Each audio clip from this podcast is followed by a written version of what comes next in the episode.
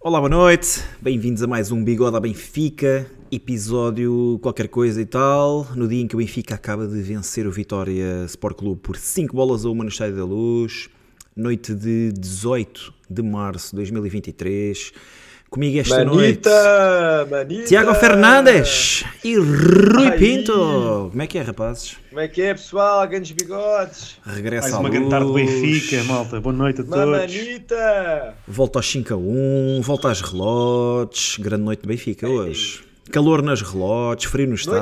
Não, uma grande tarde, tarde Uma noite, grande tarde, tarde noite. Uma grande tarde. Uma, o Marjuca estava aí a dizer que não, hoje não deu para tirar o máximo do espetáculo de luz e som, não é? Exato. Voltou, voltou a haver a N B C no estádio. O que os, os jogadores depois compensaram-nos com outro tipo de espetáculo. Que é o que a gente Exato. Quer ver. Que é, o, que é o mais importante. É a chuva de golos. Como é que é a malta aí do chat?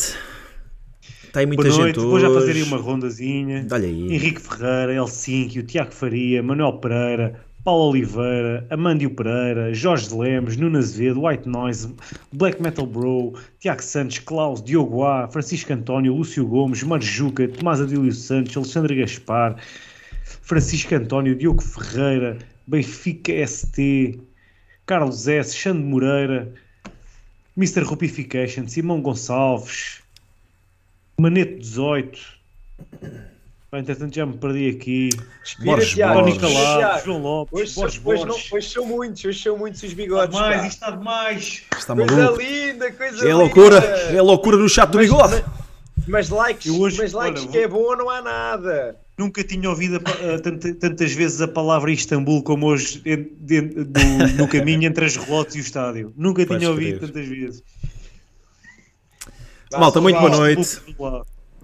Bem-vindos ao chat. Quem, quem ainda não pôs like, toca a meter like no bigode.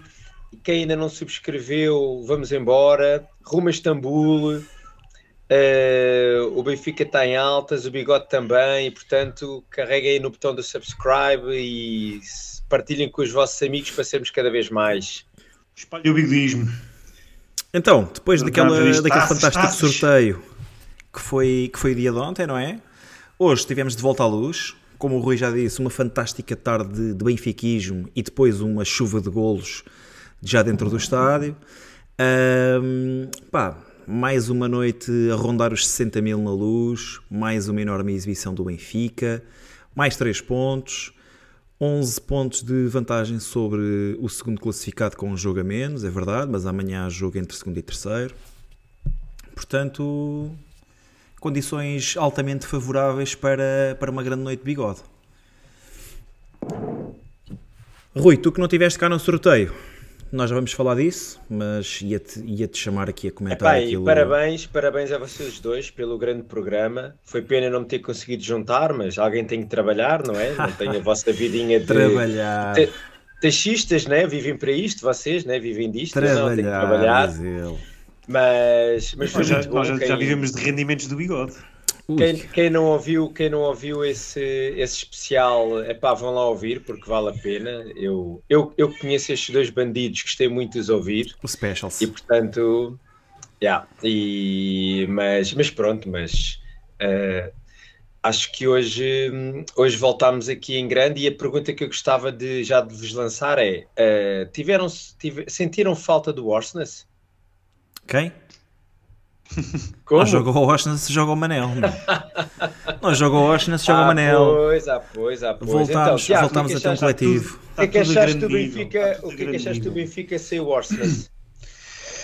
Epá, eu acho que tivemos um Benfica se calhar mais uh, acutilante ofensivamente, mas eu, eu não quero estar aqui a desmerecer o Ørsnes, tem sido dos melhores jogadores do Benfica esta época. Só estou a dizer é que não é, se sentiu a agora, falta dele. Não, não, de todo, de não todo. Quer dizer que não até, pudesse até estar porque, melhor com ele, não é? Até porque os três jogadores que jogaram ali atrás do Gonçalo Ramos fizeram os três um excelente jogo.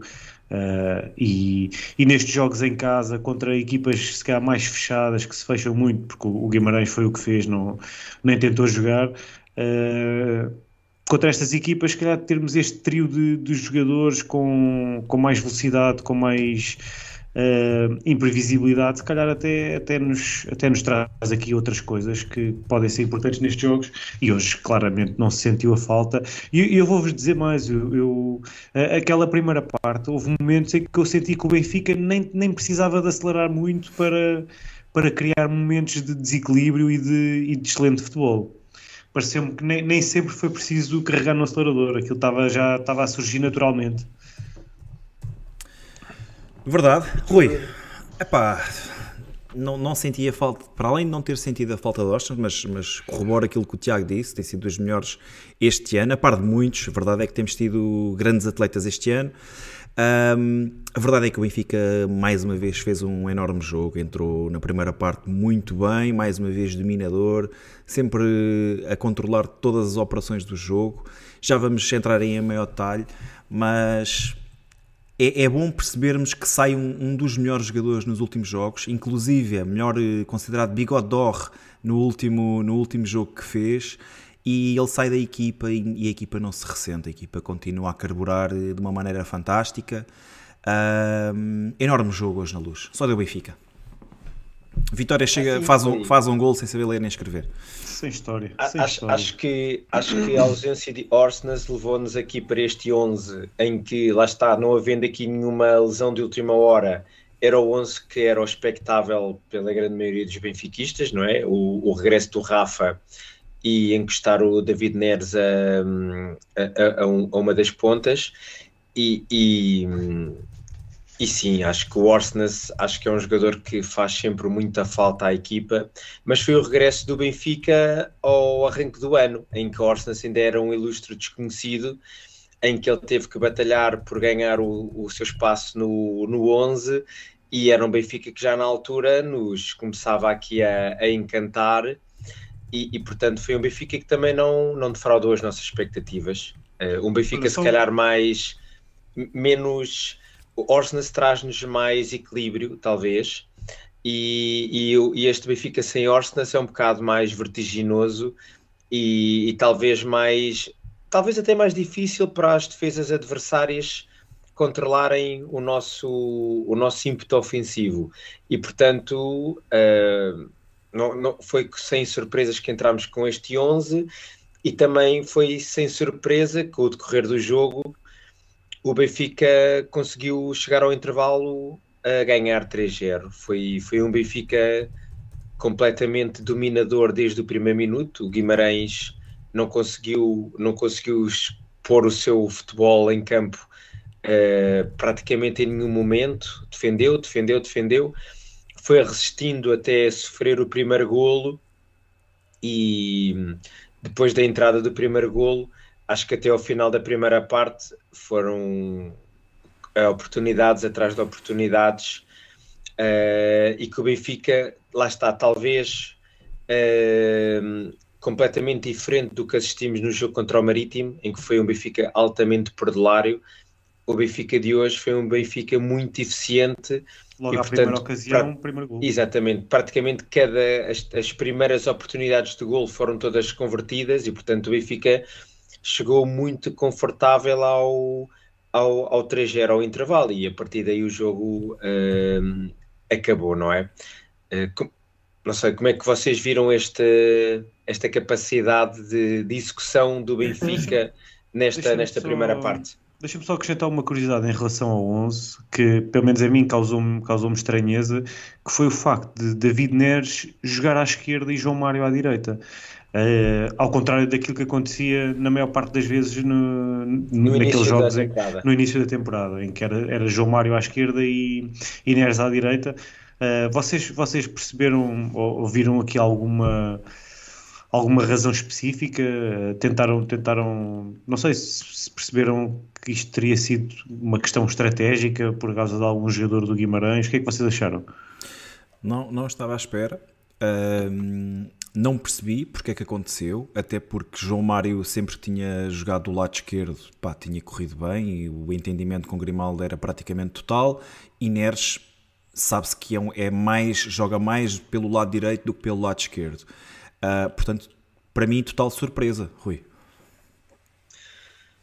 Uh, epá, eu acho que foi, foi a forma que o Roger Schmidt arranjou de também equilibrar a forma como os, extremos, os, extremos, os médios uh, jogam com os laterais. Acho que o João Mário com Bah uh, equilibra talvez um pouco mais ali o lateral direita, protege um pouco mais o Alexander Bah, e, e do outro lado tínhamos ali uh, dois jogadores completamente à solta, com o Neres a combinar muito bem com o Grimaldo.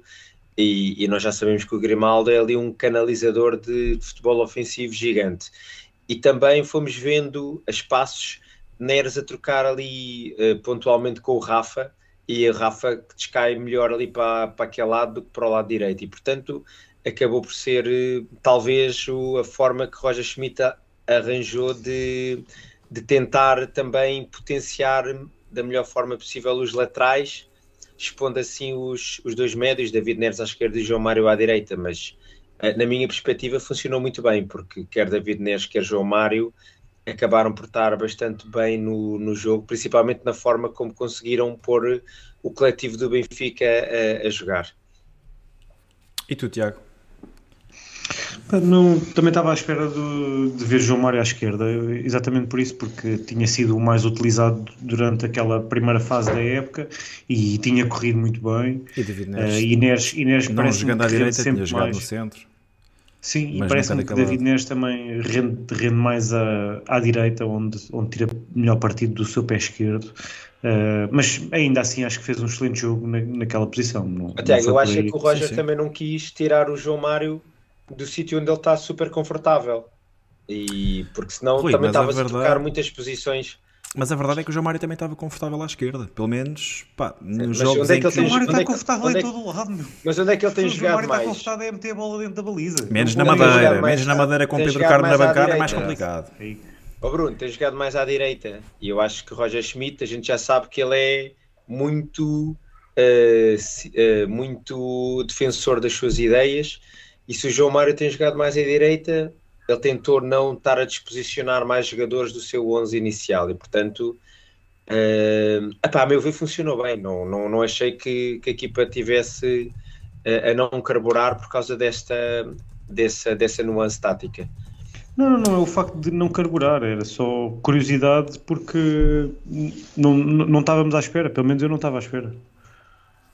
Mas, mas por acaso o, o Rui tocou aí num ponto que também acho que, que pode ter o seu quê de, de Roger Schmidt abordado dessa maneira, que é o facto de João Mário ajudar muito mais defensivamente do que David Neres e, e o Benfica ter, ter mais dificuldade a defender pelo lado direito do que pelo lado esquerdo. Penso que pode ter sido, pode ser um dos fatores que possa ter levado Roger Schmidt a, a optar desta forma. Quem fez um jogão, deixem-me dizer-vos, Chiquinho. Chiquinho, desde cedo, logo na primeira parte, começa a, a conduzir e a organizar todo o jogo do Benfica. Todo o jogo ofensivo do Benfica um, passava por, por Chiquinho e com muita qualidade. Foram muitos passes que Chiquinho fez com enorme sucesso, bolas longas, variações de flanco. Uh, fiquei muito contente com, com o jogo que Chiquinho fez, principalmente na primeira parte. Uh, parece até que... Tem mais confiança, acho que, é, acho que é visível para todos, mas parece-me até que do ponto de vista defensivo está, está a começar a ficar um bicho diferente. Uh, quantas vezes é que vimos Chiquinho a correr atrás de médios e de extremos do, do Vitória e, e, a, e a ganhar bolas? Um, pá, fez um jogão hoje Chiquinho, responsável por todo o jogo que passou no miolo do Benfica. Ah, sim, eu tenho, tenho que tirar o chapéu ao Chiquinho. Eu sempre fui muito crítico da, da sua presença no onze inicial, mas tenho que lhe tirar o chapéu. Acho que o Chiquinho está efetivamente a conseguir a interpretar muito bem o que Roger Schmidt pretende da, daquele lugar e, e eu acho que à medida que vai acumulando minutos também tem ganho muita confiança e está tá cada vez a, a, a ser mais útil na, na equipa, e, e o Chiquinho numa primeira fase me parecia que ele estava a ser mais uh, cauteloso e a ser mais um jogador de manutenção da posse de bola e de passo curto. Eu acho que ao dia de hoje ele está a conseguir conciliar isso também já com bastante espaço a, a rasgar a, as defesas adversárias e mais espaços de ruptura, e portanto tá, eu acho que o Florentino também sempre ali com, com um grande suporte uh, ao lado, o que também liberta mais o Chiquinho dessas tarefas defensivas, e portanto estamos aqui a começar a ter uma, uma sala das máquinas novamente oleada. Não é, não é aquela sala das máquinas inicial que brilhava, brilhava muito. Não pronunciarás o nome dele. Brilhava muito, mas é uma sala das máquinas que está cada vez mais oleada e, a meu ver, a, cada vez a encher mais a, as minhas medidas e, portanto, muitos parabéns, quer ao Chiquinho, quer ao Florentino, pelo jogo que fizeram hoje novamente. Vocês recordam-se quem é que, quem é que assiste Rafa no lance do penalti? Quem é que faz aquele, aquela bola longa? É, é, o, é o Gonçalo Ramos, é o Gonçalo é. Ramos de cabeça. É a bola do Vlachodimos, Gonçalo Ramos acho que ganha de cabeça, oh. Pá, se não me falha a memória, okay. acho, que era, acho que é isto. Vlachodimos, Gonçalo Ramos ganha de cabeça e isola. Nós, nós já lá vamos aos individu... mas eu também, olha, a, a, a falar o... as individualidades, mas o Gonçalo Ramos, meu Deus. Uh, eu eu ainda, não vi, ainda não vi sequer o resumo do jogo, nem vi os golos em casa. Pois eu portanto, também, não. também não. Eu também não. Mas pronto, uh, a malta acho que. Por acaso vi alguns lances, não vi o resumo do jogo, mas vi, mas vi alguns, alguns lances. Ah, deixem-me só dar aí uma palavrinha sobre o Chiquinho, vocês, vocês falaram, no, no... então se cá estamos a começar pela, pela segunda parte, que costumamos individualizar depois. Hoje o Bruno decidiu pegar logo. Foi do Bruno. Pá, porque a primeira parte só dava só do Chiquinho, meu, o homem estava em todo lado. Eu acho que ele está muito, está muito mais agressivo, está. Está com outra disponibilidade física também, está com uma confiança lá em cima e está, está, acho que está, percebeu melhor esta, esta posição e aquilo que Roger Schmidt pretende, e depois neste tipo de jogos ele está, está bastante confortável, não é? O adversário pouco pressionante, baixo no terreno, o Benfica completamente dominador, e ele também está muito confortável nesta situação. Cada vez o vemos mais a arriscar no passo, hoje vimos a, a arriscar muito no passo longo. Uhum. Uh, acho que, acho que fal- começa só a faltar de chegar mais, mais à área, mais chegada à área, mas tem estado, tem estado muito bem uh, e hoje voltou a fazer um excelente jogo. Sem dúvida. Pá, bom, tirando isso, sim, sim, chegamos, ao inter- chegamos ao intervalo com três zero, não é? Uh, e, e basicamente o jogo... Então, mas vocês já, querem, tava... já queres terminar a primeira parte?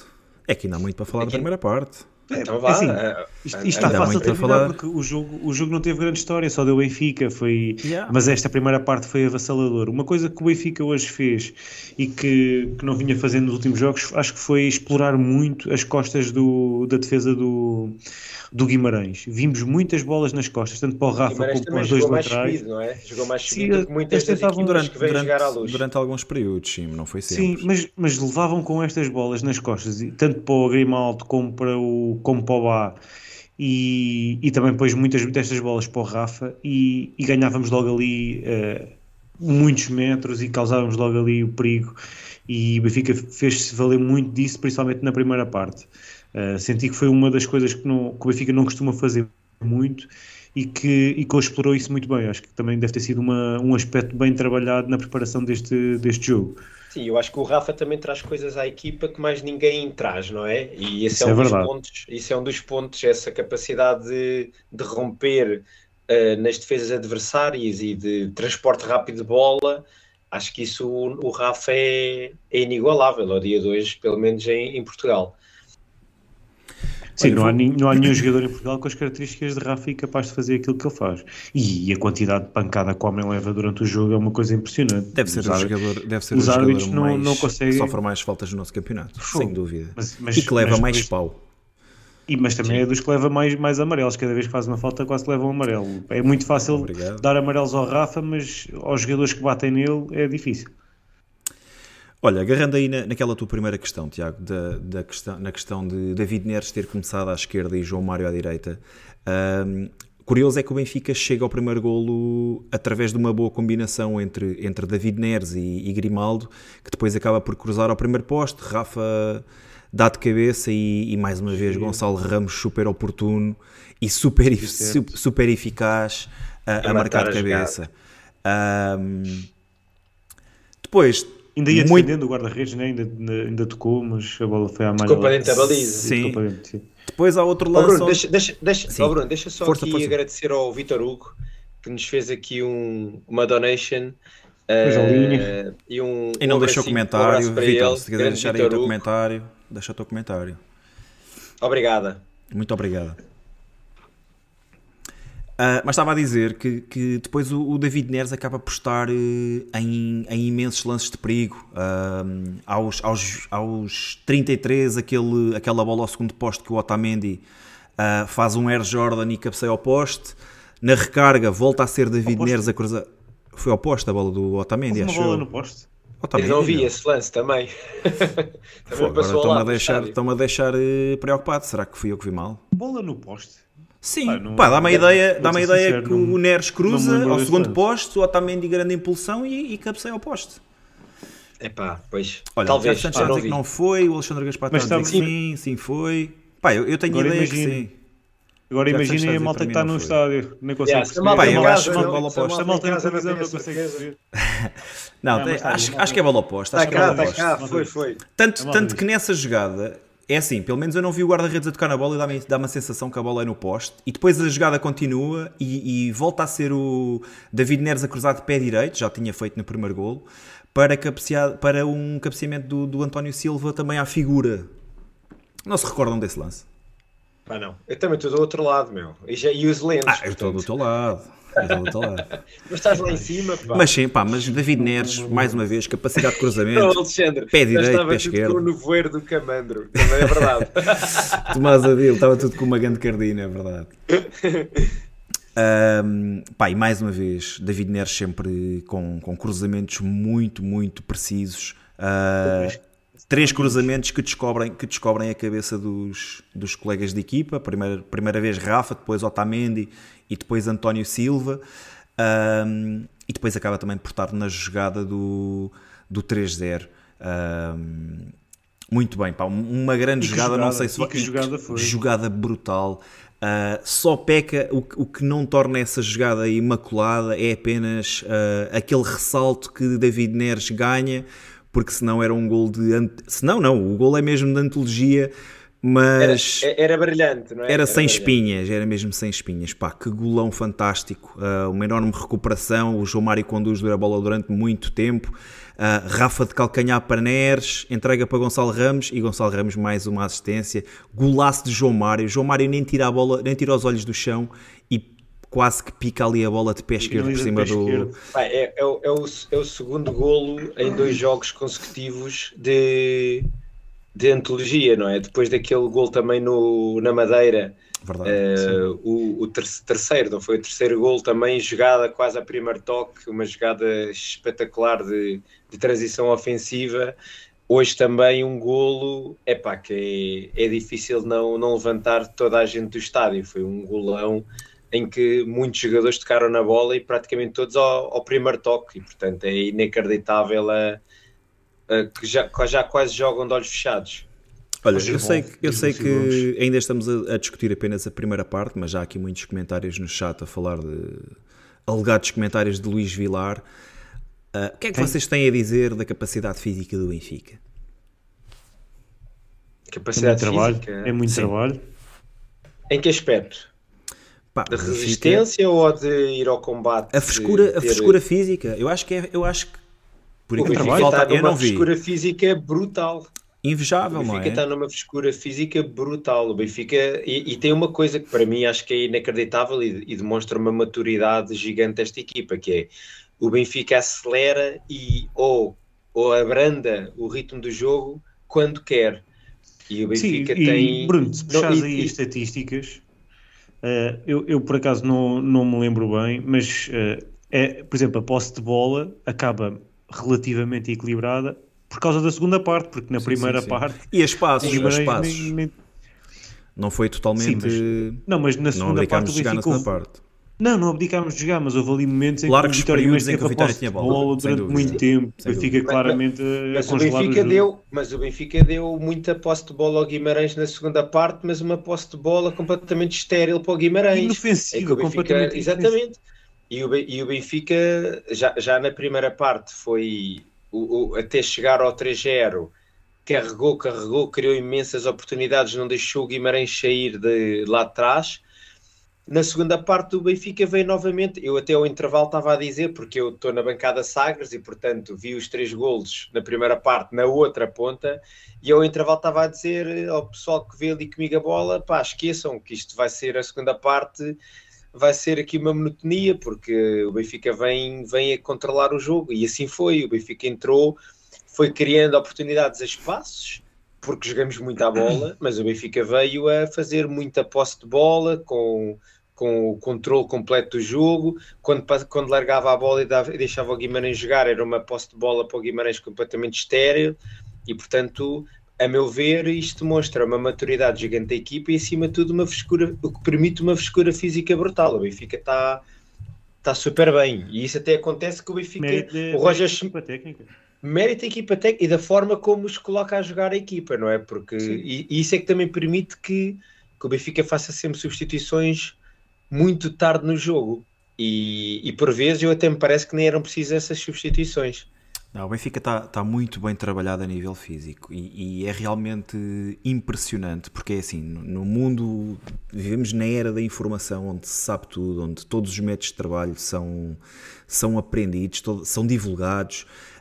Um, uma coisa é termos atletas com qualidades diferentes e com skill set diferente, etcétera. Outra coisa é, é trabalhar a equipa durante a semana, e aquilo que, que esta equipa técnica tem feito a nível físico, a nível de resistência, a nível de, um, de preparação, a nível de, mais uma vez, de resistência, uh, a frescura física que o Benfica demonstra em campo é assinalável. Uh, Eu sei que há muita crítica em relação a Roger Schmidt por mexer tarde, se calhar é a crítica que mais se ouve a Roger Schmidt, é que podia dar mais minutos aos nórdicos, mais minutos a determinados jogadores, etcétera, e que podia começar a refrescar a equipa mais cedo, mas a verdade é que não, não, por vezes não, não, parece não ser necessário, porque a equipa está muito bem. Não devem ser os mesmos que estão... estão super satisfeitos com esta percentagem absurda de vitórias do Benfica. Exato. Olha, pá, temos e, sempre que apontar alguma coisa. E já puxas isso, Rui, deixa-me só dizer, uh, estamos, em, estamos quase a entrar em Abril, o próximo jogo ainda é em Março ou, ou já será em Abril? Não, Abril já, Abril. abril. O próximo abril. jogo já será em Abril. Semana, teoricamente abril. teoricamente será dois de Abril, sim. Portanto, vamos, vamos entrar em Abril apenas com uma derrota uh, em noventa minutos. O Benfica Melhor... depois acabou... O melhor registro que o, que o desta época, é, acho que apenas setenta e dois, setenta e três, estava a ler há bocado. E, e, e o Benfica já, já, já fez uma, um início de segunda volta melhor que o da primeira volta, porque na primeira volta empatámos, empatámos. a com o Guimarães. E agora a segunda volta tem, é só vitórias. Só vitórias. Portanto, são nove, nove, nove, nove, nove jogos, nove vitórias na segunda volta. Portanto, estamos a, estamos a conseguir... fazer um, um, um campeonato altamente uh, equilibrado e... Portanto, também é e, difícil criticar Roger Schmidt. Né? Exato. Campeonato e não só, sim, mas é difícil criticar... Mas lá está, a malta tem que pegar em alguma coisa. Claro, a malta tem que, tem que benfiquista tem que, que é benfiquista e adepto de futebol, claro. tem sempre, tem sempre, sempre que apontar qualquer coisa. Há sempre qualquer coisa a melhorar. Não, mas tem sido impressionante e, e, mais uma vez, eu estou a bater muito neste assunto porque o chat estava aí a falar, mas eu também tive noção disso no, no jogo de hoje. A frescura física com que, com que o Benfica apresenta um, é qualquer coisa, é qualquer coisa e, mais uma vez, há que se tirar o chapéu à equipa técnica um, e, volto a repetir, num, numa era onde tudo é divulgado e toda a gente sabe como é que se trabalha, hoje, aos dias de hoje... Um, Termos, termos uma equipa técnica que consegue ter os, os seus jogadores tão bem preparados, tão frescos, a respirar em saúde durante praticamente os noventa minutos é, é mesmo assinalável. Bem, malta, em relação à primeira parte, querem encerrar? Acho que foi uma, foi uma primeira parte de grande nível. Uh, Benfica fez aquilo que, se, aquilo que se pedia, que era entrar forte, resolver e depois, e depois gerir, e, e vamos entrar agora na segunda parte e basicamente foi isso. Benfica na segunda parte geriu, nem precisou de acelerar e ainda assim conseguiu fazer, uh, conseguiu fazer dois golos na segunda parte. Sofremos um golo caído do céu porque o Vitória não, não fez nada para merecer sequer marcar um golo. Uh, equipa que, que, que fez mesmo muito pouco, raramente se aproximou da, equipa, da, da nossa baliza, jogadas articuladas foram perto de zero, portanto foi uma vitória categórica do Benfica, uh, uma, uma primeira parte de grande nível e depois uma segunda parte de gestão e, e com, ainda com, com algumas oportunidades para aumentar a vantagem, mas foi, foi sem história esta, esta segunda parte.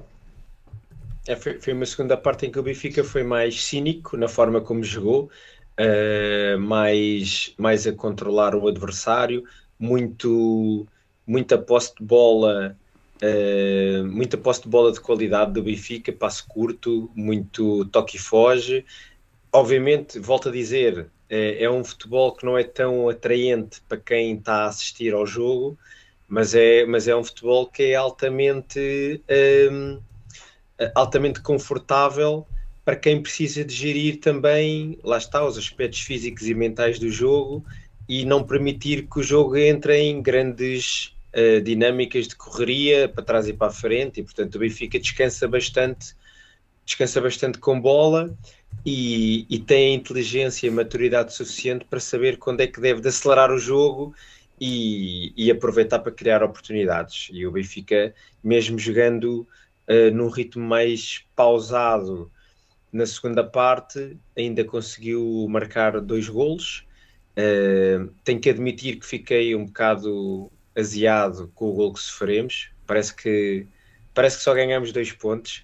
Acho que o Benfica tem, tem, acho que o Benfica tem tido uma, uma capacidade tão brilhante de... É este o nível que Roger Schmidt no novo Benfica. É verdade, é, e, e isso é lindo. Ganha cinco um e fica chateado. É, não é chateado, mas... Parece que faltou qualquer coisa. Eu percebo o que estás a dizer, é? Eu também fiquei aziado com o que acabou. Ah, porque, é, porque lá está, uma vez mais foi uma jogada, tal como a Boa Vista. Tal e qual. Uma jogada e deu um e muito golo. Parecido e, e o golo até foi Vista. Parecido, não foi? Yeah, exatamente. Muito, muito parecido. Uma jogada, mesmo. Um golo.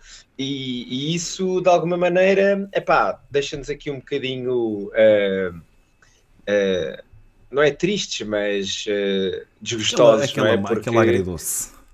Aquela, aquela manita limpa caía melhor nesta exibição do, do Benfica, mas, mas pronto, acho que também serviu o gol do Guimarães para, para chamar a atenção ao Roger Schmidt da importância do nosso capitão, não é? Otamendi saiu, entrou Morato uh, e, e acho que o Benfica também se ressentiu aí um bocadinho nesse, nesse lance, uh, com o Morato também chegar um pouco mais, mais tarde ao, ao, ao lance, mas... Mas pronto, mas foi mas também uma... Acho, olha, foi uma... ainda bem que falaste nisso, também acho que foi o melhor período do, do Vitória, foi mesmo, foi, foram dois períodos, mais ou menos ali a dez minutos da primeira parte, uh, em que o Vitória teve realmente bastante bola, uh, e foi imediatamente a seguir às substituições, tanto do Benfica como do Vitória, que, que eu acho que o Vitória teve ali algum ascendente, e acho que o golo veio mesmo nessa altura.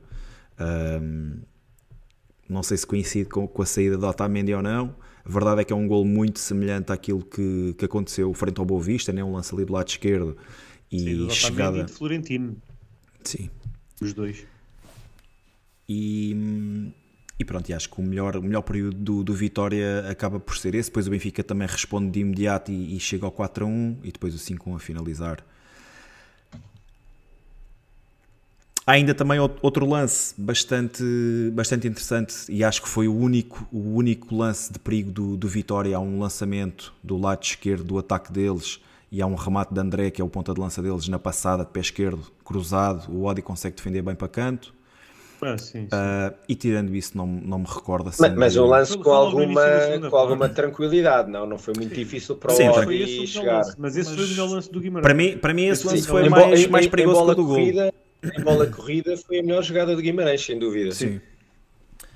Epá, olha, já agora estou-me a lembrar, uh, dizer só aqui também, um, acho que merecem um pequeno destaque, uh, o, o apoio que o, que o pessoal do Guimarães deu, muita gente, sim. Acho que tirando, tirando o Porto e o tirando Sporting... Tirando os três grandes aqui em Portugal, é o clube que tem sempre mais, bah, mais tirando apoio. Tirando o Sporting e o Bruges, mais, acho, mais. acho que este ano tava, foi, tava foi bastante, que tem mais pessoal ali. Estava bastantes adeptos do Guimarães, uh, ainda começaram de início a fazer algum barulho, claro que o resultado não ajudou e, e quem, quem vai fora sabe que um resultado pesado desses custa depois a, a, a manter o apoio, mas, mas acho que o Guimarães não se pode queixar de não ter tido uma... Um, uma falange de apoio uh, à medida da sua, do seu, da, da sua história e, portanto, foi, acho que também merecem uma palavra de destaque. Segunda parte, há mais alguma coisa que queiram assinalar? Tenho só aqui os lances dos golos. Ah, a, a, a, Queres falar aí a, das substituições? Não, peraí, antes de falar nas substituições, queria só, já agora, só dar o... Na minha opinião, acho que uh, o, o papel, o papel que, que João Mário e David Neres tiveram na vitória de hoje, uh, em termos coletivos, acho que foram dois jogadores muito importantes na forma como, uh, quer estando na, na, nas alas, combinaram muito bem com os laterais, quer a forma como muitas vezes integravam mais o meio da... a zona central da equipa do Benfica e, e, e que mantinha uma posse de bola com muita qualidade e com muita inteligência. Acho que o Benfica tem, tem o privilégio de ter aqui um João Mário, um David Neres, um Rafa, um Ørsnes, que, que tem uma capacidade muito grande de, de manter a posse de bola e de, de ter inteligência de, de fazer circular a bola de uma forma muito uh, efetiva. E, e, e acho que acaba por se criar ali um bailado, não é? de passo curto, de, de, de passo, de desmarcação, que é muito difícil e muito desgastante para quem está para quem está a correr atrás da bola, e nós vemos que as equipas adversárias correm muito para conseguir tentar uh, uh, recuperar a bola ao Benfica, e isso, lá está, enquanto o Benfica descansa com bola, uh, os adversários vão se desgastando, e isso vai, o cansaço vai acumulando, e a certa altura começa-se a notar, e os erros vão, vão começando a surgir, e portanto acho que é, é, é, é muitas vezes ali um, um futebol meio, meio silencioso, meio ali, parece que escondido, mas, mas muito, muito efetivo da forma... Muito, muito intencional, muito e intenso, agarrando, muito intencional. agarrando no que estás muito a dizer, intencional. Esse bailado que estavas a dizer, esse carrossel, a verdade é que, é que o Benfica joga com, com três jogadores atrás do ponta de lança, não é? Atrás de Gonçalo Ramos, mas esses jogadores, e embora nós reconheçamos que eles têm posições uh, ou terrenos que pisam mais vezes do que outros, a verdade é que muitas vezes vemos a, vemos-los a aparecer em terrenos que não são os deles, em diferentes corredores, para causarem mesmo esse desequilíbrio de, de unidades. Uh, e o Benfica tem feito isso muito bem, é isso que estás a dizer, é, é silencioso, não se nota, mas a verdade é que muitas vezes João Mário aparece no meio, Neres aparece no meio, Neres aparece do lado contrário, Rafa é exatamente a mesma coisa, e isso vai causando ali alguma superioridade e alguma confusão na, nas defesas adversárias, e que lá está, depois provocam desequilíbrios e, e acabam por abrir brechas, e depois está lá o senhor... Uh... Gonçalo Ramos para, para fazer golos, e quando não é Gonçalo Ramos é David Neres e, e João Mário, e tem sido assim este ano. Olha, Olha em relação à segunda o, parte, deixa, força, força. Oh Bruno, mais um, mais um ponto, que o, o Diogo A, não sei qual é o A, mas tem aqui um apontamento que eu acho também importante, que ele diz, sem o polvo, uh, nosso Sim. grande Florentino, em campo o Vitória começou a jogar mais à vontade. Uh, isso notou-se claramente, não foi? Porque entrou o João Neves ali fazer o lugar Sim, dele, também, entre aspas. Mas também, eu, eu concordo, concordo com isso, mas também acho que coincidiu com o momento de, mais, de maior relaxamento do Benfica e de, de, de... Ah, pois, mudanças, não, não, tenho, né? não tenho a certeza foi... disso, Tiago, não tenho a certeza disso. Não sei se foi o momento de mais relaxamento ou se foi mesmo o facto do, do Florentino não estar em campo. Ou também... Isso faz logo Benfica, isso faz diferença. Isso é faz Florentino, Florentino é, lá está, é um trabalho ali de, de sapa. Aquele, eu lembro-me de, isto falava-se, era um, era um, dizia-se muito no tempo do meu pai, o carregador de piano, não é? É um, um termo que não se usa muito, mas o Florentino está um carregador de piano de cinco estrelas, que é um jogador ali que faz um trabalho, faz um trabalho ali brutal naquela posição, e a forma como ele condiciona a equipa adversária é, é muito relevante, e portanto a saída dele, eu percebo o que dizes, Tiago, porque com o passar dos minutos vai-se baixando, vai-se baixando um bocadinho o ritmo competitivo. Epá, mas eu acho que o João, o João Neves não, é, não consegue fazer o trabalho do Florentino.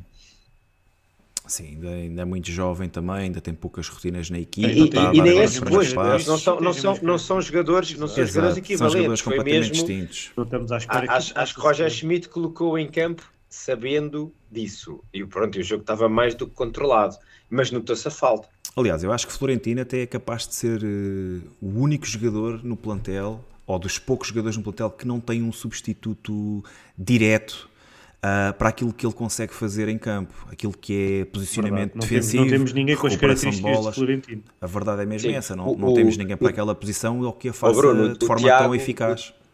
O, o Tiago Besteiro está a dizer exatamente isso, que o João Neves é melhor a fazer a posição do João Mário ou do Ørsnes do que do Chiquinho ou do verdade. Tino, não é? Muito uh, melhor com bola também, uh, mas depois lá está, a nível de, de organização defensiva não tem nada a ver, não é? Florentino é um monstro, tem sido este ano, e também pode Sim, ser não, para ele. Ao, ao dia de hoje é talvez a posição em que tínhamos mais fragilidade, aquele seis puro, está bem que o Ørsnes pode fazer essa posição, mas eu acho que aquele seis puro não temos assim ninguém ao nível, ao próximo do Tino. Manita está a dizer que o Tino, se não me engano, jogou os jogos todos. Eu não sei se jogou Sim. todos, mas, mas sei jogou, que o Tino jogou. já vai com jogou, quarenta e quatro jogou. jogos. Não, então não, pronto. Jogou todos. Jogou então, todos. então são quarenta e quatro jogos que o Benfica leva este Ai, ano, o, porque eu vinha a ouvir isso na Ricardo. rádio. O Ricardo Leite yeah. está a insistir aí no Xernadour, ele quer vamos. mesmo que o Xernadour seja o substituto do, do Florentino. Está em loop, está em loop. Mas, eu acho que, acho mas acho que, que ainda, está, ainda está longe e não tem as mesmas características. Pá, sim, o Xernadour, que, que, que eu, eu acho que não estou a dizer nenhuma asneira, estreou-se da equipa principal do Benfica e, portanto, ainda tem, ainda tem que comer muita, muita aveia para, para, para ter assim esta, esta confiança que e rubricar o Ricardo Leite lhe está a dar. E rubricar e, e, contrato. Mas, sim, sim. Olha, só para terminar aqui as, os apontamentos que eu tinha da segunda parte, uh, em relação ao, ao, ao terceiro, ao terceiro não, ao quarto gol, e, e, e começando exatamente pelo jogador que estávamos a falar, Tino, enorme corte de Tino no meio campo, Rafa dribla no corredor central, entrega para João Mário, que depois acho que vai, vai assistir uh, David Neres, e depois acaba por ser um gol digno de, dos apanhados, não é? Um gol muito caricato. O guarda-redes acaba por mandar a bola para trás e o defesa central a tentar aliviar acaba por fazer autogolo. Um, mas lá está, comecem mais uma recuperação. Sim, mas, de mas, oh Bruno, se fores, ver, se fores ver a repetição do golo, vê o número de jogadores que estavam dentro da área do Benfica nesse lance. Portanto, sim, sim, sim, os sim. jogadores do Guimarães foram tipo em, em pânico, não é? Pronto, e aquilo, claro que deu, deu confusão e acabou por, por ser ali uma carambola que deu golo, mas... essa bola passa e ia ser quase certeza gol do Benfica, porque estavam lá vários jogadores para finalizar essa jogada. E depois tenho ainda que comentar o último golo, uh, mais, mais, outra vez David Neres na jogada, outro canto à maneira curta, bola ao segundo poste, e depois foi dos poucos lances que eu tive a oportunidade de ver já depois, já depois em casa, que, e dá-me a sensação, dá-me a sensação que Peter Musa quer cabecear para a baliza. O homem tentou marcar o...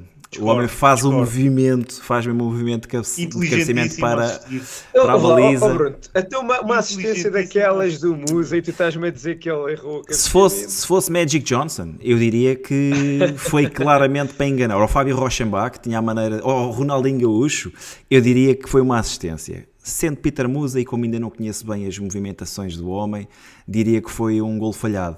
Uh, mas foi uma, foi uma boa assistência. Oh, e aquele lance, aquele lance que ele recebe a bola e a bola vai cinquenta metros para a frente, ele vai correr atrás dela para a linha lateral. Está, está calado, calado. Parecia um tijolo. Foi risada, foi risada um geral na bancada. Parecia um tijolo. E pá, e é isto que eu tenho da, da segunda parte. Um, não sei, querem dizer que têm mais lances para serem discutidos? Temos muita coisa para discutir ainda, é verdade? Não, mas uh, podemos falar das substituições, não é? Sim, sim. Não, sim. E, e, entrar, se calhar, na, e entrar se calhar nos destaques individuais, não é? Sim. Olha, só para terminar aqui, vou, vou passar a palavra, fecha lá, mas fecha lá, fecha lá queria que me dissessem e... aí numa categorização como é que, como é que vem esta exibição do Benfica. Eu votei muito boa. Eu, eu também votei muito boa hoje, Bruno. Eu acho muito que eu madura, voltei, voltei outra um vez medo... a sentir-me com vontade de ficar lá mais tempo a ver é este Benfica. Podes crer. Exibição só muito madura e com momentos, momentos de brilhantismo. Vamos estar uma semana sem Benfica. Nem me digas nada. Uma, Uma semana, semana não, não. Duas, quase. Duas. Duas, duas, duas. Meu Deus, grande ressaca. Malta, aproveitar também para dizer que esta votação tem setenta e dois por cento de votos em muito boa, vinte e cinco por cento boa e dois por cento razoável. Temos cento e quarenta votos, temos apenas setenta e cinco likes, praticamente metade. Pessoal, toca a dar ao dedo, deixem o vosso like, ajuda sempre o bigode a crescer. Sabem que nós gostamos aqui de bigodes farfalhudos. É só clicarem no like. Yeah, like, subscrevam e, e partilhem, partilhem o link com os vossos amigos benfiquistas, porque quantos mais bigodes, mais, mais, mais o bigodismo vai crescer. Tiago, queres aproveitar os destaques para, para falar das, das substituições? Uh, sim, posso, posso falar. Uh, notou-se, notou-se logo uma quebra, uma quebra naquilo que era a dinâmica vai, do Benfica vai, vai, com as, vai já com as faz substituições. substituições. Anda lá, fala lá dos destaques primeiro do jogo. Queres que eu fale dos destaques? Eu falo Não, dos destaques óbvio, primeiro. Isto fica aqui uma carambola do caraças. Anda lá. Isto tem que haver regras, meu. Pá, eu vou destacar uh, muito rapidamente, até porque já, já foi falado. Chiquinho, uh, grande exibição, principalmente na primeira parte, uma... uma grande exibição mesmo, uh, teve muito consistente ao nível do passe, cada vez com mais confiança, cada vez a arriscar mais no passe longo também, defensivamente muito mais agressivo, a conseguir ocupar uma, a conseguir ter um raio de ação maior, e tem-se notado mesmo uma evolução muito grande, e hoje acho que voltou a ser, a ser um dos melhores elementos do Benfica.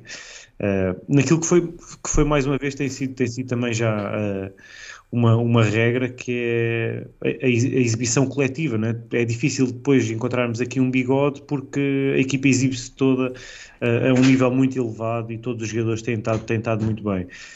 Depois destacar os três, os três jogadores que jogam ali atrás do nosso ponta de lança. Uh, acho que tiveram os três a um grande nível. O Bruno também já referiu várias vezes o David Neres. Acho que fez um, um, um excelente jogo. Rafa voltou a, a mostrar aquilo que, que consegue fazer no nosso campeonato. Consegue desequilibrar com muita facilidade através da sua velocidade. Uh, o, lance, o lance do penalti é um, é um exemplo disso. Mas teve mais, teve ainda outro lance que aparece completamente isolado e não consegue, não consegue finalizar, acho que nem, nem chegou a tentar finalizar, atrapalhou-se com a bola, uh, mas voltou, voltou a trazer muita velocidade à nossa equipa. Uh, David Neres pá, teve, teve presente em quase todos os, os lances que o Benfica criou. João Mário, é assim, todo, todo, todos, os, todos os jogos chegamos aqui e, e já, não há, já não há palavras para descrever João Mário, uh, mais, mais dois golinhos. Não é? Já é o, é o melhor marcador. Há, há bocado alguém meteu aí uh, a participação de, de João Mário em, em golos e assistências e, e é, é um absurdo a época que o homem está a fazer, está, está numa forma impressionante. Mas o meu, o meu, o meu bigodor, o jogador que eu votei como bigodor para hoje tinha sido o Gonçalo Ramos. Acho que fez uma excelente partida, uh, deu-se muito ao jogo, combinou, com os, combinou muito bem com os colegas. Uh, ainda fez uma assistência, isolou Rafa no lance que dá o penalti, marcou um golo, fartou-se de trabalhar. Assiste, Está... assiste João Mário no terceiro golo. É isso, fez uma assistência, ainda isolou Rafa no, no lance do penalti, marcou um golo. Uh, teve mais um ou outro lance em que em, tenta sempre servir os colegas. É um, apesar de ponta de lança, é um jogador que é, é, é, é um, um jogador de equipa, claramente. Uh, primeiro ele pensa sempre no coletivo e só depois em si, e isso uh, é, é muito importante. E Gonçalo Ramos acho que está tá, tá a ficar um jogador cada vez mais maduro uh, e está um ponta de lança incrível, e hoje mais uma, mais uma grande exibição, na minha opinião. Avança aí com as substituições e faz, se quiseres não, fazer um comentário não, não. Avancem vocês com os destaques e depois, e depois entramos okay. nas substituições. Então bora, bora. Rui Cristo, organizadinho. Ah, pronto. Olha, oh, oh Bruno, mas eu vou passar para ti a bola e vou com uma pergunta que é: o que é que falta então, ao Chiquinho embora. para ser bigodouro? Hoje? Ou um jogo? O que é que está a faltar? Epá, eu acho que, acho, acho que esta foi a melhor exibição de Chiquinho no Benfica esta época. Uh, pelo menos para mim, não me recordo de uma exibição tão bem conseguida. Já lembro-me dele ter feito bons jogos já, mas penso que hoje foi um, subiu uns degrauzinhos a nível exibicional, teve mesmo muito bem a nível do passe, mais agressivo ali nas recuperações, nas recuperações de bola, uh, mais, mais, uh, mais carraceiro, mais aquele médio, aquela, aquela, toda aquela intensidade da que nós reconhecíamos Enzo Fernandes. Uh, e faço aqui uma pausa para, para justificar todas as diferenças que há entre os jogadores, mas, mas parece-me que Chiquinho está a começar... Uh, a dar o step-up que é necessário para, para melhorar o seu jogo. Está, está, está a ganhar confiança, está-se a libertar mais. Também é um jogo no Estádio da Luz, também o Tiago também referiu e também é importante realçar.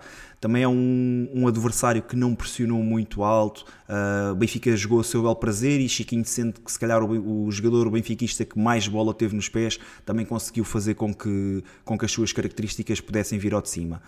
Uh, acho que é manter o nível exibicional, Rui. Acho que é difícil um jogador que, estando numa equipa onde Gonçalo Ramos tem marcado praticamente sempre, João Mário idem aspas aspas, estão em golos, estão em assistências, é difícil depois um, um jogador mais recuado no terreno ter o, o nível de destaque de bigode d'or, mas foi um senhor em campo. Uh, não vou dizer que se calhar com um golinho ou outro, ou com uma exibição ainda melhor, possa com assistências, uh, que possa catapultá-lo para bigode d'or, mas para mim já ganhou o bigode d'or porque tem sido um jogador muito útil ao Benfica, cada vez mais, e por quem... Ele eu... é, aquele, ele é um, aquele bigodinho que ele tem, não é? Eu acho que sim, meu. Eu acho que esse yeah, bigodinho yeah. eu acho que esse bigodinho tem sido importante. Nós já tínhamos falado aqui no início da época, verdade, mas a verdade, verdade é que a verdade. nível exibicional, no início da época, Chiquinho não, não estava a conseguir convencer os benfiquistas. E acho que, que agora as coisas estão a mudar de figura. E aquele bigode, claro que tem. Pá, é um, primeiro é um bigode moderno, não é? Nós estávamos habituados àquele farfalhudo, não é? Exato. Mas agora temos que também adaptar-nos aos tempos modernos e claro. sabemos que. Hoje Portanto, acho que aquele, aquele bigodinho mais, mais disfarçado, cuidado, mais Exato. disfarçado, não é? Mas, de barbeiro, este lá. é um de barbeiro. Falta-lhe mais regularidade. E... Exato. mas acho que com mais regularidade e com mais exibições destas uh, vai-se conseguir soltar cada vez mais e vai partir para outro nível exibicional ao nível daquele que teve hoje. Acho que está no bom caminho, as coisas estão-lhe a correr bem, provavelmente também já treina melhor, já começa a perceber melhor aquilo que é exigido para a posição e, pá, e é o resultado disso. Acho que também há muito mérito da equipa técnica em ter adaptado o jogador ali, porque até, até no início da época Chiquinho jogava, normalmente jogava na linha, jogava mais em posições exteriores e agora está a jogar numa posição completamente diferente, mas, mas sim, mas acho que Chiquinho, pá, um reforço, um reforço de inverno. Não conseguimos contratar um médio para, para substituir Enzo Fernandes, mas Chiquinho tem dado boa conta do recado e mais uma vez acho que fez hoje a, a melhor exibição com a camisola do Benfica. Ainda assim, não foi suficiente para ser o meu bigode d'or. Uh, o meu bigode d'or foi João Mário. Uh, pá, mais uma vez, um jogador muito inteligente, raramente perde bolas. Hoje, novamente, a marcar de penalti, tudo bem, é um penalti, mas, mas está lá dentro. E depois aquela finalização naquele terceiro golo. Não, não só pela finalização, mas uh, queria destacar a finalização. É ele que conduz a jogada praticamente toda, é ele que conduz ali a bola durante muitos metros. Mas a forma como finaliza, vocês têm que ver esse lance, se ainda não o viram. Ele nunca olha para o guarda-redes e ele sabe exatamente o que é que está a acontecer e pica a bola de pé esquerdo. Pá, um golaço. Para mim, bigode d'or hoje. Rui, os teus destaques? Olha, vou, vou começar então pela, pela nova e oleada sala das máquinas do, do nosso Benfica. Um, um grande, mais um grande jogo do, do Florentino. Estava aqui, a, estava aqui a trocar umas opiniões no chat e realmente o Florentino, por vezes, acho que já não lhe damos o devido destaque que ele merece, porque... Uh, o é, nível é exibicional mesmo, tem sido, é tem sido tão igual. Alto que parece que, que parece que é normal e não é. Exato. E realmente Black o Metal Bro estava a meter feito... aqui treze Sim. recuperações de bola em setenta minutos. Que é, o que é inacreditável e, e acima de tudo isto conjugando com o facto de que o Bruno estava a dizer que o Florentino teve em todos os jogos do Benfica. Eu acho que é, é, é, é incrível a, a presença e a importância que o Florentino tem aqui neste, neste onze e, e os companheiros que estão ao seu lado vão rodando. Já tivemos Ørsnes, já ainda, tivemos Enzo, ainda não já chega para a seleção, ainda não chega para a seleção, mas de acordo. E, é assim. e vai, vai chegando, vai, vai chegando para ser um dos melhores jogadores do campeonato. É, os, os, os, os companheiros ali ao lado dele vão mudando e a qualidade não baixa e, portanto, cada vez mais tenho a, a certeza que o Florentino é, é talvez ali uma peça fundamental Da, ali da rotação que aquele meio campo apresenta.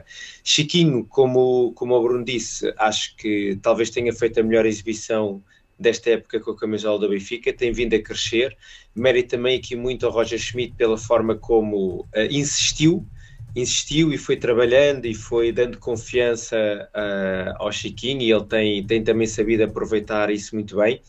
Uh, acho que respondendo à pergunta que fiz ao Bruno, falta, falta ao Chiquinho para ser bigode d'or começar a, a, a marcar mais golos ou, ou a ter mais presença de assistências, porque mais acaba por ser um jogador que está, sim, está um jogador um, talvez um ou dois passos antes de, das assistências para golo e, e portanto talvez falta ali um, um jogo em que ele seja mais protagonista, mas... mas realmente tem sido, um, tem sido uma peça muito importante na forma como o Benfica, pelo menos, uh, com adversários deste calibre, o Benfica não tem, não, não, não tem perdido qualquer competência nessa zona frontal. Depois, acho que foi, foi muito bom e, e, e importante o regresso do Rafa. Como dissemos há pouco, o Rafa tem características que mais ninguém no, no Campeonato Nacional tem, e parece que não, mas cria sempre muitos desequilíbrios na, nas defesas adversárias. Uh, conseguiu, lá está, sacar um penalti uh, num lance em que com a sua velocidade se conseguiu isolar e, e potencialmente podia marcar. Teve mais um ou outro lance em que acabou por falhar, mas golos praticamente feitos, mas também demonstra a capacidade que o Rafa tem de, de chegar perto da área e de, e de criar oportunidades. Depois, David Neres, hoje foi um jogo em que eu acho que eu no outro dia ouvi isso e cada vez acho que vou usar mais este termo, mas foi o rei das pré-assistências. O David Neres teve em quase todos os golos uh, na forma como conseguiu sempre uh, passar ou cruzar com uma qualidade inacreditável. Uh, cada centro que sai dos pés do, do David Neres parece que a bola leva olhos e, e acho que é um jogador muito importante nesse, nesse ponto da, da partida, as bolas paradas. Nos cruzamentos consegue sempre colocar muito bem as bolas na, na área e, e tal como tinha dito há bocadinho, é um jogador também com a bola nos pés, uh, é muito inteligente e raramente perde a bola. E, e faz aqui uma parelha muito, muito importante com o João Mário, que é um jogador que, não me canso de dizer, super inteligente na forma como, como controla os tempos de jogo, uh, ou acelera, ou abranda o jogo, ou, uh, tem, tem sempre aqui uma... parece sempre estar um passo à frente dos outros, e, e, e, e, e pelo menos para mim é um conforto quando o João Mário tem a bola nos pés. É raro ele perder a bola e, portanto, a, a conciliar isso, a capacidade que ele tem tido de marcar golos, a, realmente eleva-o para, para números estratosféricos e uma, e uma preponderância dentro da nossa equipa inacreditável. E, e com os dois golos de hoje, mesmo o Gonçalo Ramos tendo marcado hoje um golo, o João Mário já está novamente na frente dos melhores marcadores do, do campeonato. Está bem com... sendo ele o, o marcador de penaltis, isso ajuda, mas, mas mesmo tirando os penaltis, a quantidade de gols que ele já marcou esta época é extraordinária.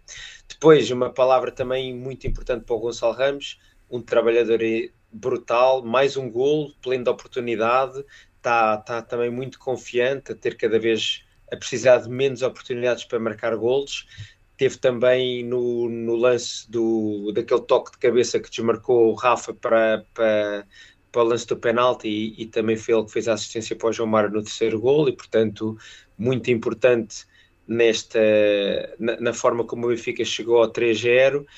E depois uma palavra final para, para os centrais. Uma vez mais digo que muitas vezes, se calhar um bocadinho como o Florentino, não, não, lhe damos o, não lhes damos o devido destaque. Uh, e, e Otamendi hoje fez mais. Otamendi e António Silva fizeram hoje mais um grande jogo.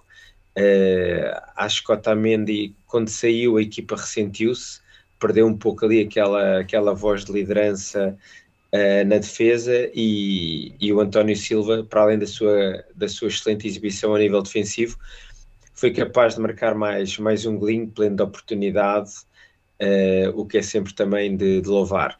Talvez hoje. Uh, O, o que tem também fugido fora da normalidade foi os dois laterais, que tiveram um bocadinho abaixo do que tem, do, do, do que tem estado e, e lá está. Uh, nota-se sempre quando, quando a rotatividade destes dois meninos, do Grimaldo e do Bah, baixa um pouco, uh, a equipa também não, não carbura da mesma forma, apesar de hoje não se ter notado assim tanto essa, essa diminuição de, de ritmo por parte dos laterais.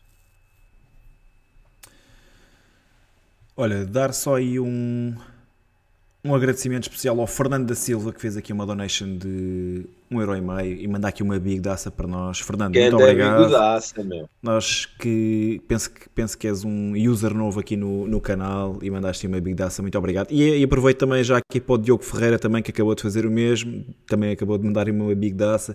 Diogo e Fernando, muito obrigado pelas vossas donations. Bigode está na moda.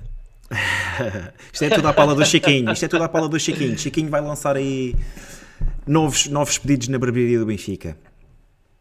Tiago, arranca aí com, com as substituições. Tivemos uma estreia hoje, Xernadour, estreia absoluta. Sim, na equipa A do Benfica. Foram poucos minutos, né? Acho que só tocou duas, duas vezes na bola, não, não me lembro bem, mas. E foi numa fase em que o jogo já estava também. Sem, sem grande interesse. Uh, Gilberto voltou a ter uma, uma boa entrada, também não, não muito tempo, foi, foi já o, o penúltimo a entrar, se, se bem me lembro. Uh, depois os outros três que entraram, sobre Musa.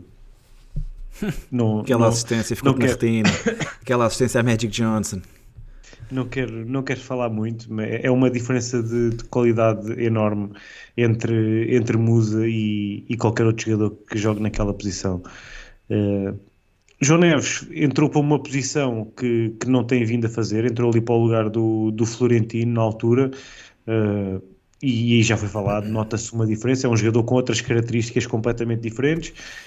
Ainda assim fez o seu trabalho, uh, tem, tem qualidade de passe, joga sempre simples, é um jogador que é um jogador de não inventar, é, é um jogador de, de, de jogo de equipa, de, de passe curto, de, de manter posse de bola, uh, é inteligente, também conhece as suas limitações, joga, joga pela certa, voltou, voltou a estar bem, não foi, não foi por aí. Uh, e, e Morato, já se calhar a preparar um bocado aquilo que será... Uh, a, primeira, a primeira mão do jogo com o Inter, uh, acreditamos que será Morato a jogar ao lado de, de, António, de António Silva nesse jogo, em que Otamendi estará suspenso, uh, mas é, é também uma diferença grande entre Morato e, e Otamendi, e, e, e, se, e se não for tanto pela qualidade do jogador em si, uh, a experiência e a, a voz de comando de Otamendi, uh, não temos ninguém no Benfica com, com essa capacidade neste momento, e por isso é que também é o nosso capitão e é um jogador fundamental. Muito bem. Rui, o que é que queres dizer aí das substituições? Epá, pois, o, o Roger Schmidt não nos deixa falar muito dos suplentes, porque eles acabam por não ter muitos minutos em campo, mas talvez olhar um bocadinho com mais destaque para aqueles três que entraram ali aos setenta e cinco minutos, mais coisa menos coisa. Uh, começar talvez pelo, pelo João Neves, que lá está, uh, não, não, entrou para uma posição que não é... não é onde ele se sente mais confortável, mas continua a dizer, apesar de obviamente se ter notado a diferença para o Chiquinho, para o, Chiquinho, para o Florentino, é um jogador que eu acho que cada vez mais vai entrando de uma forma muito natural na equipa, e, e, e o João Neves está-se a sentir cada vez mais confortável dentro deste onze, e, e, e pelo menos eu quando vejo o João Neves entrar, já não vejo um miúdo uh, que está a começar a dar os primeiros passos, já vejo efetivamente um jogador que faz parte do plantel e que nos dá bastante confiança, porque uh, a tranquilidade com que ele consegue gerir a bola nos seus pés é, é muito importante, e, e, tem, e tem, tem sido capaz de, de demonstrar que tem muita qualidade no, no, no seu futebol, e, e é sem dúvida um jogador para... para ter em conta nos próximos tempos do, com, com a camisola do Benfica. Uh, o Gilberto uh, acabou também por entrar bem, acho que é sempre um jogador que de alguma forma uh, traz sempre alguma coisa ao jogo, nem que seja a sua capacidade de luta, e, e traz sempre mais garra uh, àquela posição, uh, e, e diria que é uma diferença para com o Bah, é, mais, é um jogador muito mais de... De, de raçudo e muito mais choque. De capacidade de, de choque e, de, e, e até de criar algum entusiasmo nas bancadas, não é? A forma como ele joga leva mais a isso, é um jogador mais de, de impulsos, e, e fez aqui um, uma boa, um bom último quarto de hora de jogo, e, e o Musa, que entrou para o lugar do Gonçalo Ramos, uh, e continua a dizer, apesar de, de claramente não é um jogador predestinado, mas é um jogador que, que luta e que está lá, e que hoje, uma vez mais, uh, mesmo sem querer, mesmo sem querer, conseguiu, conseguiu assistir para, para o António Silva, que acabou por, por, por fazer o, o quinto golo e fechar assim o resultado. E, portanto, uh, em tão pouco espaço de tempo, Musa tem sempre conseguido ter impacto na partida, o que acho que, é, que também é de louvar.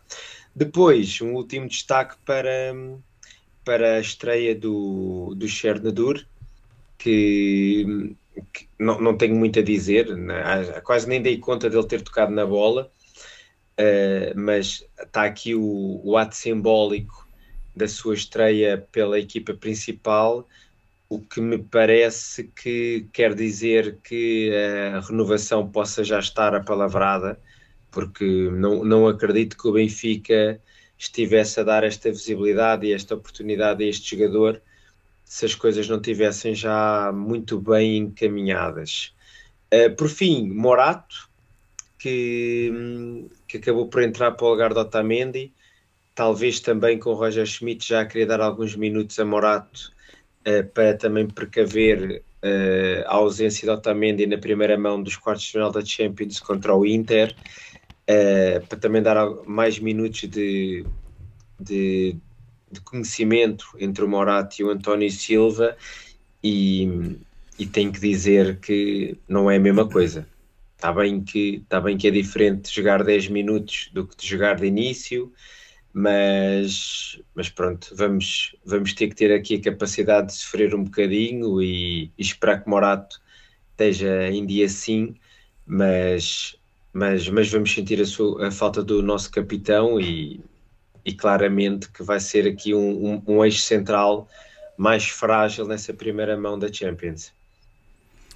Olha, acho que vocês resumiram aí muito bem aquilo que foi, uh, foram as substituições. Eu vou só, vou só apenas falar do Xernadour, nem, nem pela exibição, porque como o Rui disse, ele praticamente jogou dois ou três minutos e tocou duas ou três vezes na bola e passa ali na defesa.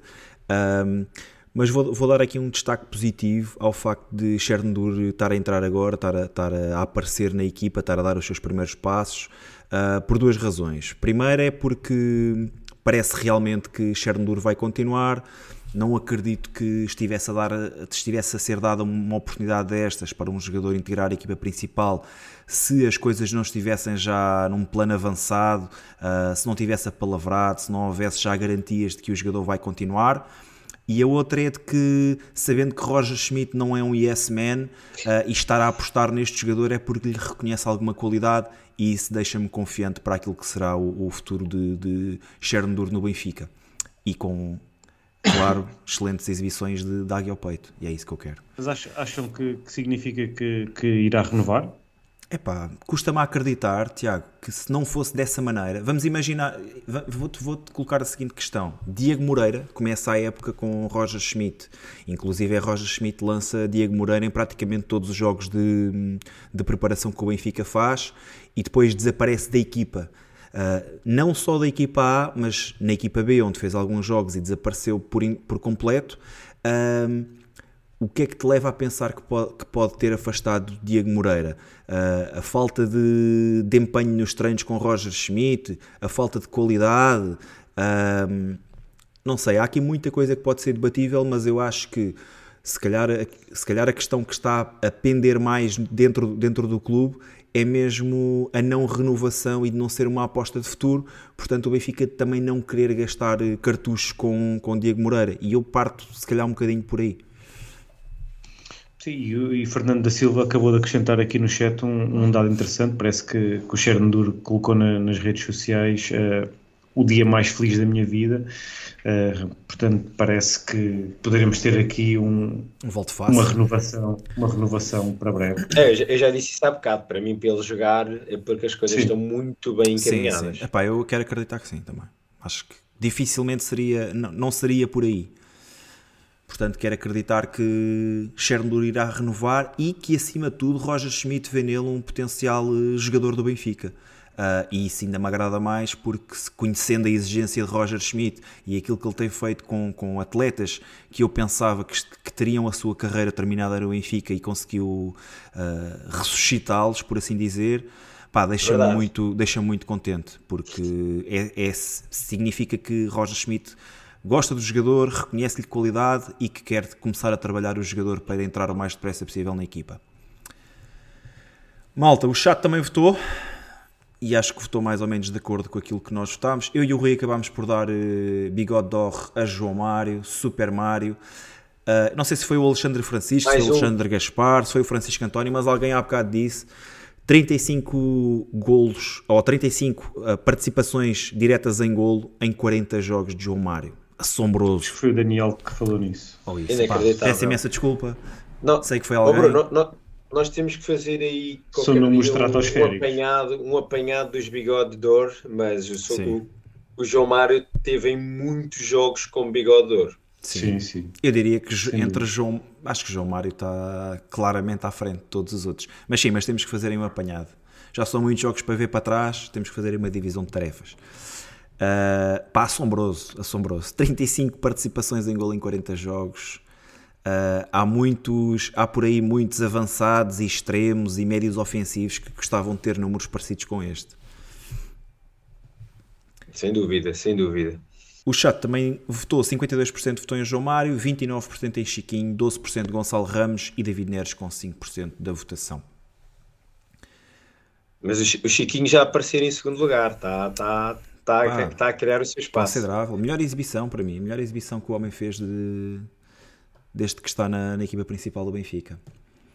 Olha, antes de entrarmos na arbitragem, pedir aí ao pessoal que está a assistir, que ainda não deixou like no episódio, uh, se tiver a gostar, que faça like, e muita malta que está aqui a surgir, já somos mais de cem, que, que ainda não, ou que se está a juntar a nós pela primeira vez, que subscreva o canal, para também receber notificações mais tarde de, de novos episódios, e, epá, e espalhe o bigodismo pelos vossos amigos para, para o canal continuar a crescer.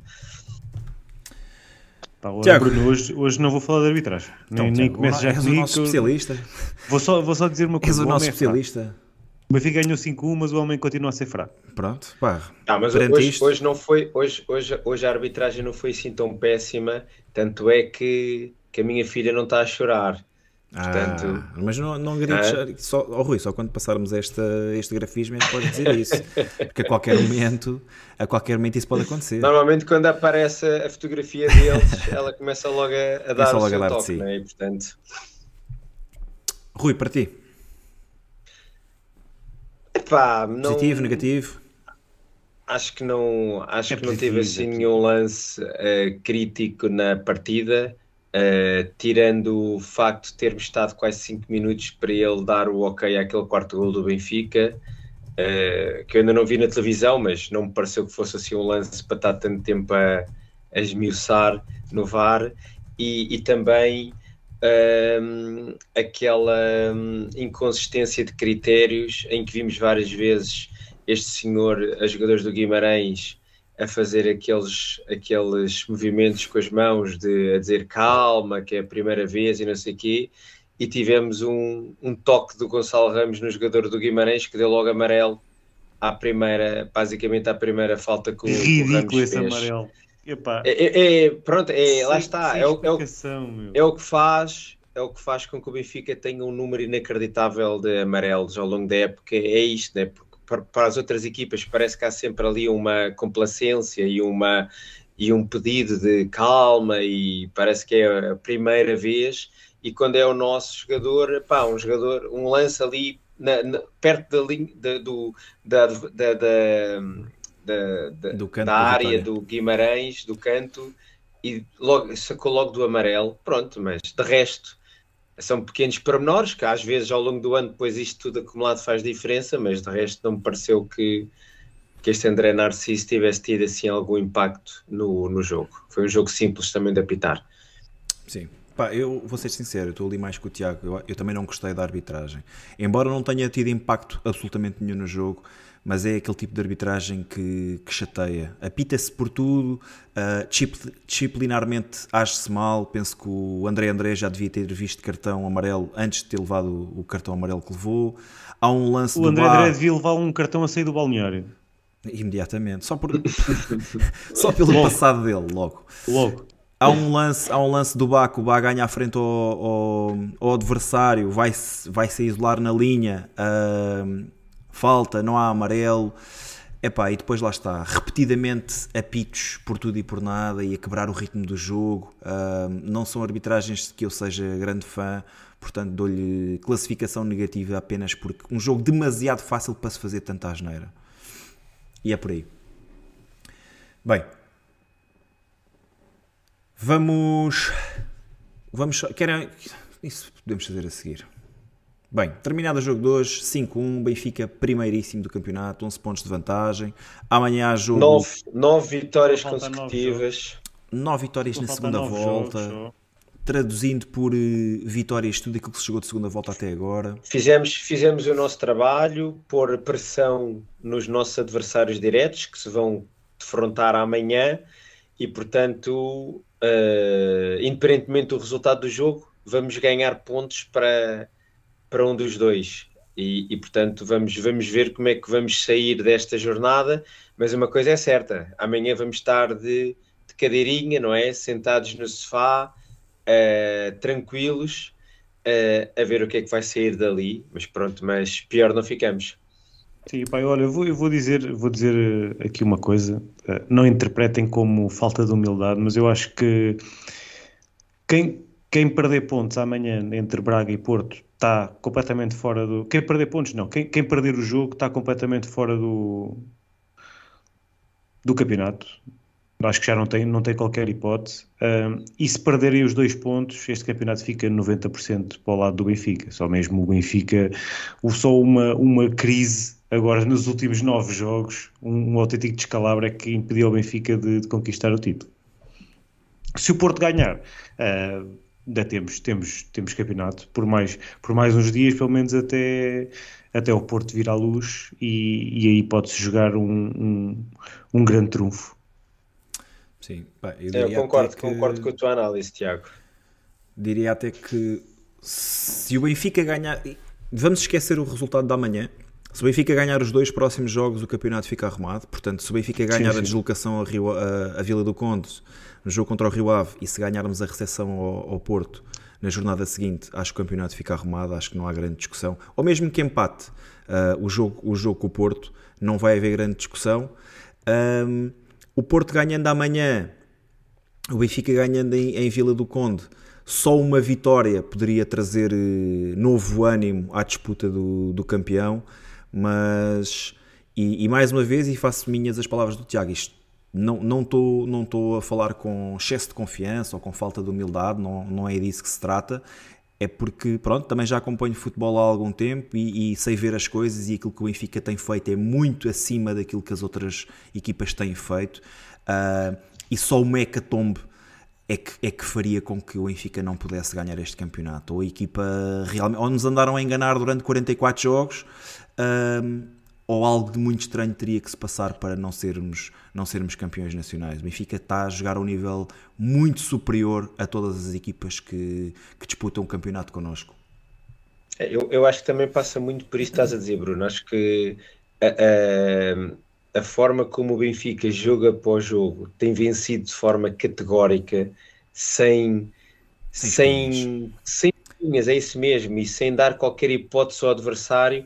Eu acho que o passar das jornadas também vai desanimando quem vem atrás, porque uma coisa é ver um, um, um, um, um, um quem vai à frente fragilizado e, e titubeante, e andar ali às vezes uh, com...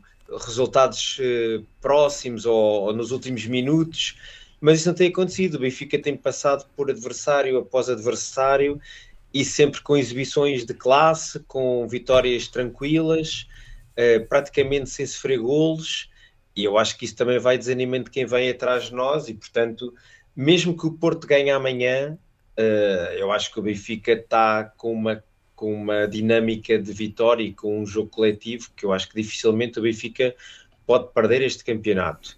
Agora, como o Tiago estava a dizer, se por acaso calha o Porto amanhã empatar que seja, eu acho que isso aí começa a escancarar as portas para o Benfica, e, e, e eu sei que a gente já vai falar isso daqui a bocado, mas um Benfica muito tranquilo no campeonato também podia ser muito positivo para... para esta fase final da Champions que, que aí vem, e portanto era bom que o Benfica tentasse resolver o quanto antes este campeonato. Esse era, era um dos pontos que o Adriano Fontes estava agora aqui a referir no, no chat, é exatamente isso, é o facto do Benfica conseguir resolver este campeonato uh, já, uh, dar aqui alguma margem para, para conseguirmos perseguir o nosso sonho de Istambul. Uh, mas eu só para complementar a ideia, eu, eu ia só dizer que mais do que a diferença pontual, o que dá realmente esta confiança é a forma como o Benfica se exibe. Uh, como, a, a, se, se até abril uh, perdemos um único jogo em noventa minutos, uh, o, o que é que nos leva a pensar que, que isso no, vai mudar nos, para a frente. Nos restantes, nos, nos restantes nove jogos uh, isto irá mudar radicalmente, não é? Não, não me parece que isso seja possível. O Benfica pode perder pontos, normal, pode acontecer, mas perder agora estes pontos todos da forma como se têm exibido, e também tendo em conta partindo o nosso campeonato, pá, e partindo não, do princípio que os outros ganham os jogos todos também, não é? Sim, e acrescentar a isso. E agora, só para terminar aqui isto, vou fazer assim... que é como o site do Sporting apresenta a classificação. Bem, malta, triste, meu. Piadas à parte, vamos lá passar para o próximo assunto. Aquilo que foi uh, o tema quente da semana, que foi o sorteio da, dos quartos de final e a road to the final uh, da Champions League. Um, e o nosso Benfica, tão bem, que tão, tão boa carreira tem feito este ano. Um, Rui, tu que tens sido um arauto daquilo que é o sorteio do Benfica e que acabaste por premeditar praticamente aquilo que é o desenho desta, desta road to the final, não podias estar mais contente com este sorteio?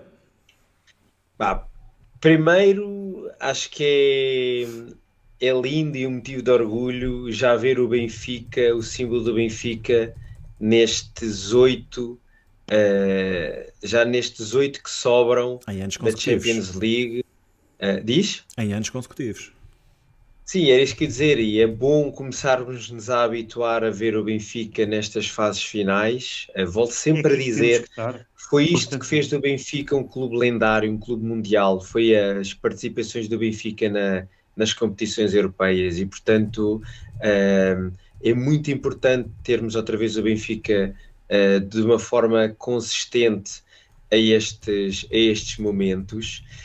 Um, olhando aqui um pouco mais para o sorteio, um, epá, pelo menos eu não conseguia escolher melhor, não faria nada diferente. Acho que não podia haver melhor sorteio teórico para o Benfica, uh, sabendo nós que nesta fase qualquer uma destas equipas é muito complicada. Estamos a falar aqui de grandes nomes da, da Europa.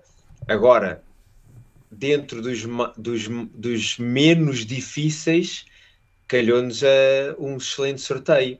Eu acho que era mais ou menos consensual que as equipas italianas estavam um bocadinho abaixo das restantes, uh, e as equipas de Milão talvez ainda um, um degrau abaixo do, do Nápoles, pelo menos esta época. E, portanto, fosse o Inter ou fosse o Milan, eu acho que o Benfica tem capacidade para lutar pela eliminatória. Uh, não acho mesmo que o Benfica seja favorito ou que tenha, ou que tenha a obrigação de passar esta eliminatória, mas parece-me que o Benfica tem tudo para se bater e poder ultrapassar este Inter de Milão. Depois de termos visto o Benfica a jogar contra uma Juventus ou contra um P S G uh, esta temporada, só podemos estar com elevadas expectativas de conseguirmos poder lutar até ao fim por esta eliminatória. Uh, e, e se assim o conseguirmos fazer e tivermos a capacidade de passar este Inter, e é um Inter que nós, até por ter jogado contra o Porto, acho que acabámos por estar uh, mais atentos ao que vale.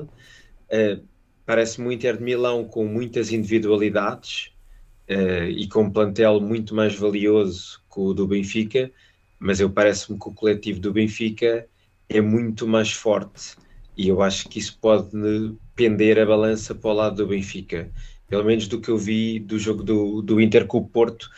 Uh, o Porto que me parece, apesar de tudo, um, um Porto mais fragilizado quando comparado com outros anos, e não passou por, por manifesto azar, porque o Inter de Milão não...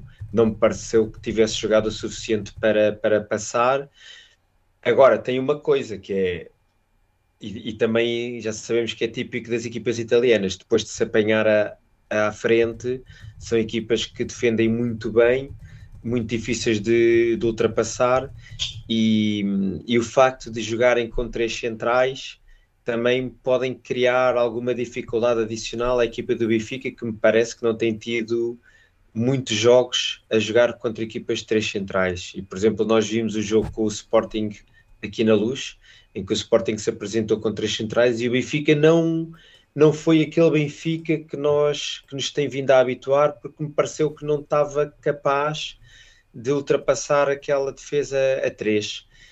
Dito isto, se o Benfica passar, epá, pois ainda tivemos a sorte de cruzar com, o, com quem ganhar do Milan e o Napoli, e mais uma vez uh, acho que ficamos outra vez com cinquenta a cinquenta. Acho que quer o Milão, quer o Nápoles. Então deixa-me só, deixa-me só dar aí um passo atrás. Então colocas esta, esta eliminatória num cinquenta a cinquenta para ti? É pá, sim, eu acho que eu acho que eu, eu acho que não, não me sinto, não sinto o Benfica, não sinto o Benfica hum, com menos equipa do que o Inter de Milão, mas também no, não vejo o Benfica muito mais forte. Ah, acho que quer uma quer outra equipa podem ter jogos uh, muito bons, têm a capacidade para isso e portanto vai depender muito de como é que, como é que vai ser o, o momento da equipa, se até lá não vai haver nenhuma lesão, como é que, como é que vão, como é que vão entrar em jogo, mas eu para mim, eu diria cinquenta a cinquenta. Sendo que talvez, se eu tivesse que dizer, ok Rui, mas tens que meter cinquenta e cinco para alguém, pá, talvez desse para o Benfica, talvez desse para o Benfica, porque eu acho que cada vez mais o coletivo predomina sobre a individualidade, e eu acho que o Benfica está com um coletivo muito forte, e eu acho que isso ajuda sempre neste, nestes momentos decisivos. E tu, Tiago, se tivesses que conferir um ligeiro favoritismo, quem é que seria?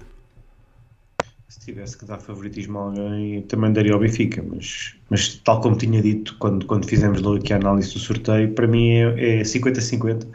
Uh, e, e, diria, e diria o mesmo contra qualquer uma das outras equipas que está do nosso lado do quadro. Uh, acho que seriam jogos de cinquenta a cinquenta. Uh, aliás, disse logo na altura do sorteio que não calhando, não calhando o Bayern, Real e Manchester City, uh, acho que em todos os outros jogos tínhamos, tínhamos boas, boas perspectivas. Sem boas dúvida, perspectivas. Sem dúvida. É, é assim, só, só para acabar, Bruno, e, e não quero estar a monopolizar esta parte da, da conversa, mas um, eu sempre tive a noção de que é, é fundamental ao Benfica estar presente nestas fases da, da Champions League, de forma consistente e continuada. E isto porque eu sempre disse que algum dia a oportunidade surgiria.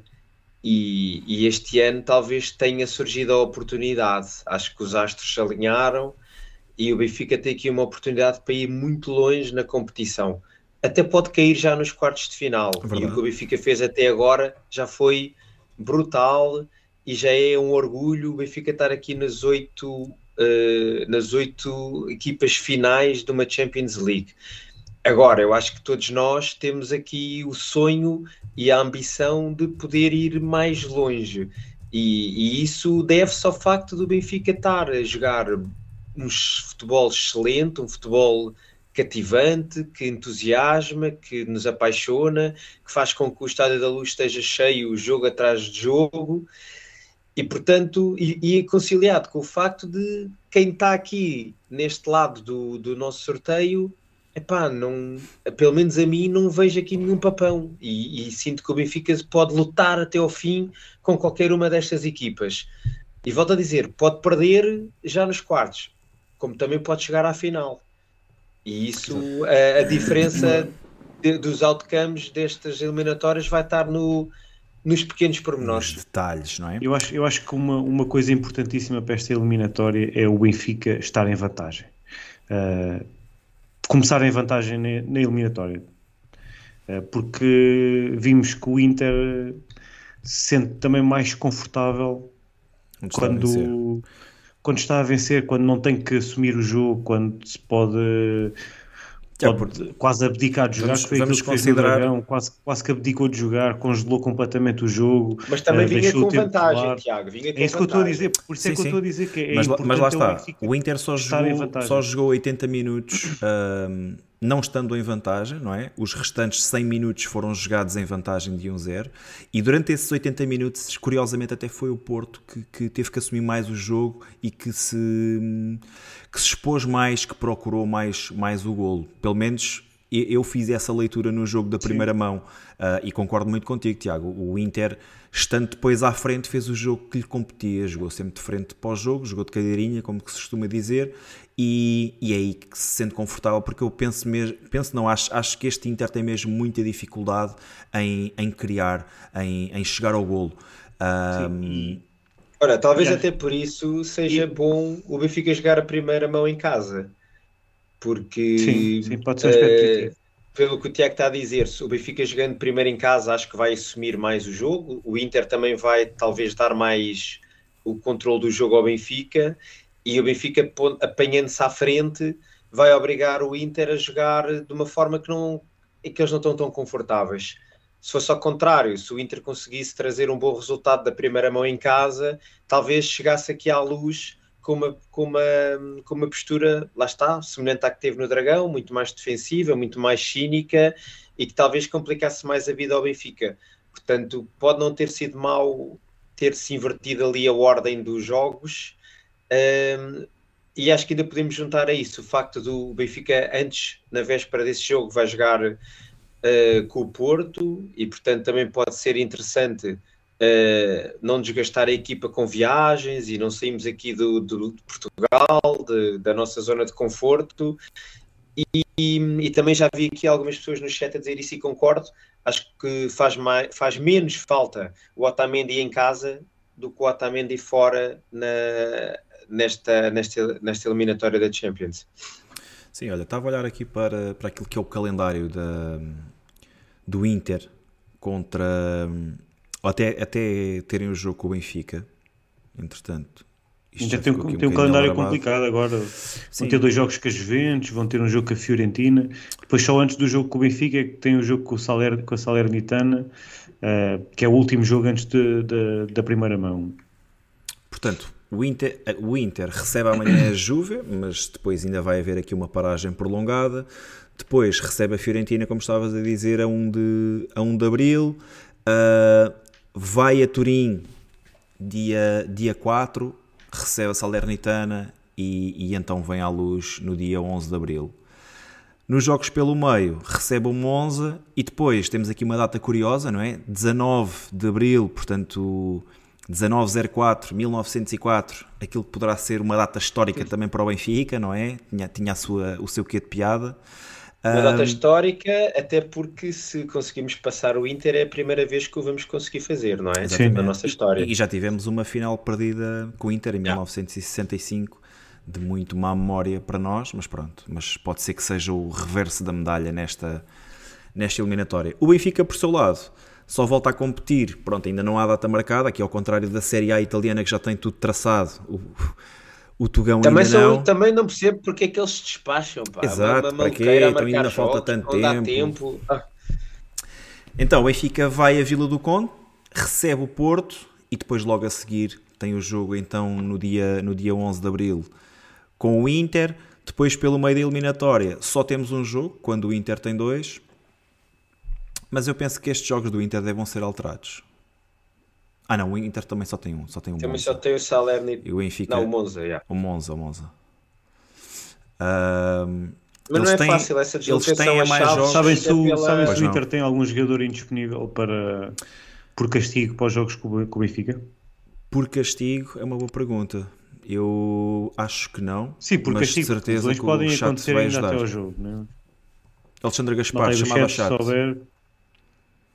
Jogadores indisponíveis do Inter por castigo. Ah, pelo menos do que, do que eu estive a ouvir nas, nas televisões e não sei o que, ninguém referiu isso. Mas não tenho a certeza. Sim.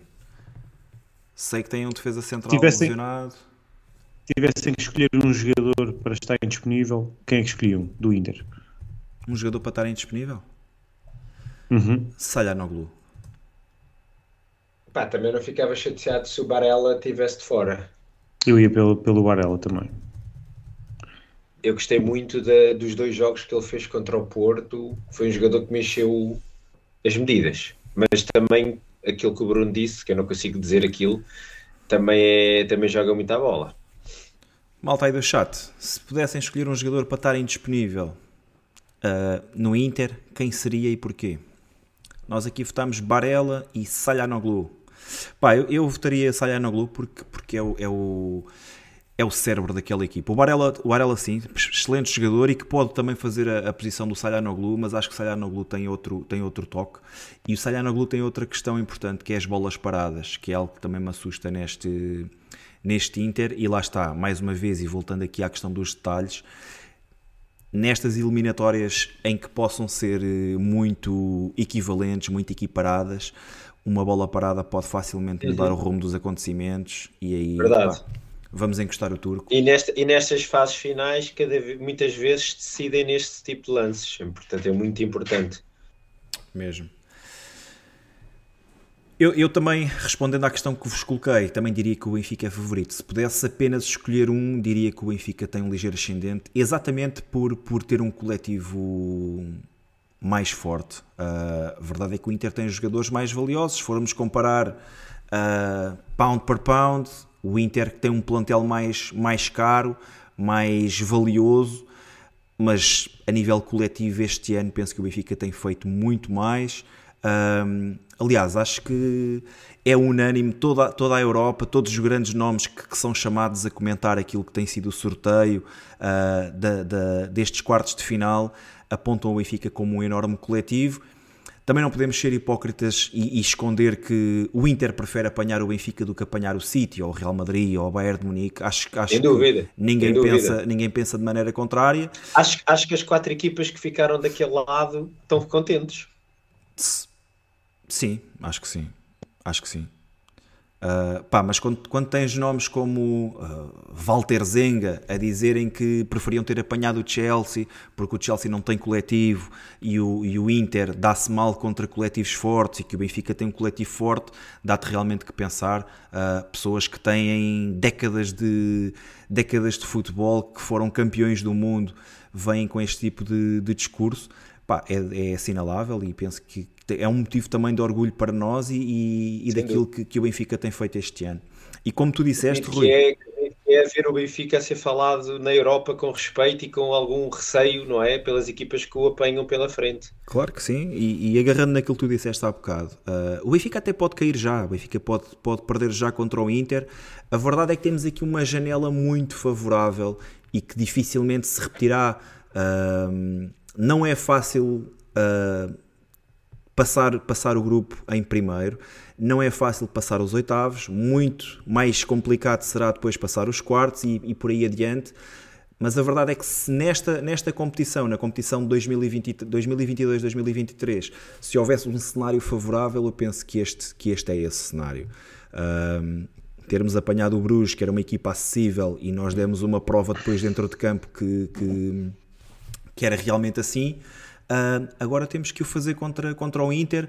Fiquei muito um, satisfeito por ter visto a eliminatória que o Inter fez contra o Porto, porque me parece uma equipa muito ao alcance daquilo que é o Benfica, mas lá está, o jogo vai ser apenas a onze de Abril, até lá muita coisa pode acontecer, estamos a falar praticamente de três semanas, uh, muita coisa pode acontecer.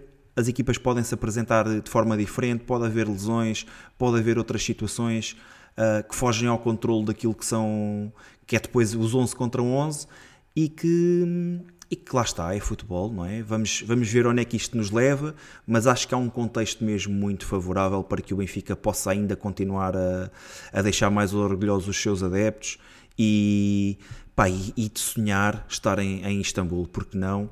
Uh, está perfeitamente ao nosso alcance. O sonho está vivo. Bom, fazendo aqui uma pausazinha para para interpretar aquilo que é a votação do chat. Parece-me que cinquenta e um por cento dizem que o Benfica é favorito nesta eliminatória contra o Inter, quarenta e cinco por cento dão cinquenta a cinquenta, apenas quatro por cento dizem que o Inter é favorito. Portanto, acho que o pessoal está aqui dividido entre favoritismo benfiquista e uma eliminatória mais equilibrada. Mas também mostra aqui muita confiança que, que os sócios e os adeptos do Benfica têm atualmente na, na, nesta equipa, não é? Porque realmente vemos que o Benfica está a jogar bem, está a jogar um futebol bonito, que entusiasma e, e portanto... E, e, e, já vimos, e, já, e já vimos o Benfica a jogar com grandes nomes este ano na Europa...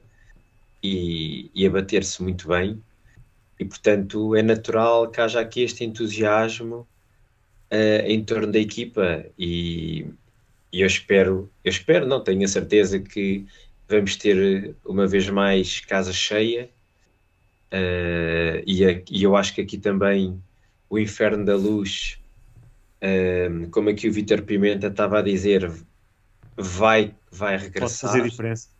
E, e, e pode fazer a diferença, claramente. E eu digo-vos, já tenho pensado muito que se o, se o Benfica passar esta, estes quartos de final com o Inter, seja com quem for que o Benfica jogue nas meias finais, uma coisa é certa, a segunda mão vai ser na Luz. E eu acho que isso vai ser um jogo épico, que vamos ter uma meia-final da Champions no Estádio da Luz, a fechar no Estádio da Luz, é pá, só se viermos com, com uma grande abada de lá, que a gente não vai deixar de ir à, à, à final, porque em casa, no Inferno da Luz, vamos mandar nós, e portanto o Benfica tem, só tem que fazer o seu trabalhinho. Olha, que o Francisco António refere algo que eu também já tinha lido e, e acho que é importante. Só cinco equipas europeias, incluindo o Benfica, alcançaram os quartos de final da Champions de forma consecutiva. Eu vou até mais longe e dizer que nenhuma equipa portuguesa, uh, desde, desde que o formato da competição é a Champions League, não é? A, a competição por grupos na fase inicial, uh, tinha de forma consecutiva alcançado os quartos de final. Uh, o que já de si é assinalável, esperemos que seja... que sejam duas de muitas. Espero que daqui a um ano estejamos aqui a, a discutir o, o sorteio que o Benfica teve para, para, a, próxima, para a próxima edição da Champions. Se o Benfica, oh Bruno, só para acabar, se o Benfica for campeão, uh, passa automaticamente a pertencer ao pote um da Champions. É pote um e ou, o Benfica é, ou vai ser pote dois? Pote um. É pote um, né? Pote um. Porque os campeões dos primeiros cinco ou seis, acho, ou, seis. acho que é seis campeonatos. Já não vai dar. Seis, acho que são seis. Porque depois é quem ganha, quem ganha a Champions. Sim, e quem isso, ganha a Liga Europa. Do, do pote um ao Rui, hoje em dia é um bocado enganador, porque não, não, o não, pote não, dois... não, não concordo, Tiago. Sim, está bem, é mas okay, o pote dois ti... é fortíssimo. É mas, fortíssimo. Mas, mas, o, mas o Benfica este é, ano entrou na Champions em estar... pote. Exato. Não, este ano entramos no três. Este ano ah, entramos no três. Pronto. Mas, mas se, é tivesses, se tivesses no dois... Não, sim, não, estar o pote um ao pote dois era um é bocado isso, indiferente. É isso, mas sim, eu estou sim, a dizer sim. é a diferença entre seres do três ou seres do um. Não, isso, isso pelo menos aí eliminas claro, logo, te, teoricamente, um, um daqueles grandes, não é? Claro, portanto, sim. facilita mais, não é? Outra curiosidade aqui trazida pelo Daniel Fernandes: sempre que o Nápoles foi campeão na sua história, uma equipa portuguesa foi à final de Champions. Pá. Sim, brutal, meu. Estas cenas são acontecer. inacreditáveis. Estes dados. Malta, vamos deixar... Daniel, aí... grande, grande, grande, grande facto, meu, brutal, mesmo? Não sabia disto, muito fixe. Vamos deixar aí uma janela para vocês fazerem algumas questões e, e que nós possamos responder de forma rápida. Pessoal, comecem a debitar as perguntas que vocês têm, têm feito aí durante, durante o programa e que nós ainda não conseguimos responder. Pá, por favor, aproveitem agora. Ora, Black Metal Bro, por esta, isso. Vou começar, mas já com um grande red card para ti, Black Metal Bro. O que acham do Benfas? O que é o Benfas? Não conheço. Ai... É Benfica, caralho. Ok? Bora, Tiago, arranca. Mundial de Clubes. Mundial de Clubes. Bora. Epá, era, era um... Eu acho que era... Para já era... Era muito, muito prestigiante para o Benfica estar nesta competição. Acho que o Benfica nunca, nunca jogou... Uh... Pelo menos, eu tenho ideia que, que, que esta competição também é relativamente recente uh, e, portanto, eu gostaria muito de ver o Benfica disputar esta competição. Uh, agora, com este novo formato que estão a preparar, né, acho que são trinta e duas equipas ou uma coisa assim. É engraçado. Uh, portanto, acho que todos gostaríamos de ver lá o Benfica. Rui. É pá, sim, acho que é uma forma da, da FIFA tentar dar mais entusiasmo a esta competição. Mais, ninguém mais diga... en... FIFA tentar dar mais entusiasmo? É pá, mas... sim, obviamente também, mas eu acho que ao dia dois ninguém é liga muito a este Mundial de Clubes, como, da forma como ele está da forma como ele está representado. Uh, e, e isto seria uma, uma maneira da FIFA de colocar aqui mais, mais equipas em jogo e obviamente gerar mais receitas e mais jogos, mas o facto também de limitar a dois, pelo menos o que eu li, a dois clubes por país, um, obviamente que abre a porta aqui, ah, e a Europa tendo metade ou, ou cerca disso dos clubes mais, que vão estar representados nesse Mundial de Clubes. Uh, faz aqui com que haja uma possibilidade grande do Benfica poder participar e, e obviamente, uh, lá está, seria mais, a, mais uma vez um privilégio para o Benfica, porque acho que é sempre onde o Benfica merece estar, nestes grandes palcos, nestas grandes competições, a bater-se com os melhores do mundo, porque, porque foi assim que nós vimos o, crescemos a, a, a, a sonhar o Benfica, era a estar sempre a lutar por, por este tipo de conquistas e, portanto, se, se, se o Benfica tiver a possibilidade de participar nesse novo formato do Campeonato do Mundo de Clubes, epá, seria, seria, seria muito bom. Mas ainda faltam uns aninhos, eu até lá ainda quero que o Benfica brilhe muito na Europa até pensar neste Mundial de Clubes. Olha, gostava muito que o Benfica pudesse participar neste Mundial de Clubes em dois mil e vinte e cinco. Um, o alargamento da competição pode fazer com que isso aconteça, não é? Sabemos que sendo, sendo um país que está fora das Big Five e agora até fora das Big, das Big Six, um, se não fosse isso era, era difícil, teríamos que ganhar a Champions este ano e estar não em dois mil e vinte e cinco, mas em dois mil e vinte e quatro. Uh, assim, fico contente por estar em ambas. Acho que, como o Rui disse, e bem, uh, é uma forma do, do Benfica se, se mostrar internacionalmente, e foram as conquistas internacionais que fizeram do Benfica o gigante que é hoje. Por isso, claro que teria todo, todo o gosto em participar nesta competição. A seguir, deixa-me lá ver aqui se eu consigo, que isto é um atrofio. O Juca tinha feito aí uma interessante. Uh, mais questões. Marjuca, Marjuca, acham que o Benfica está preparado para perder Roger Schmidt? Rui?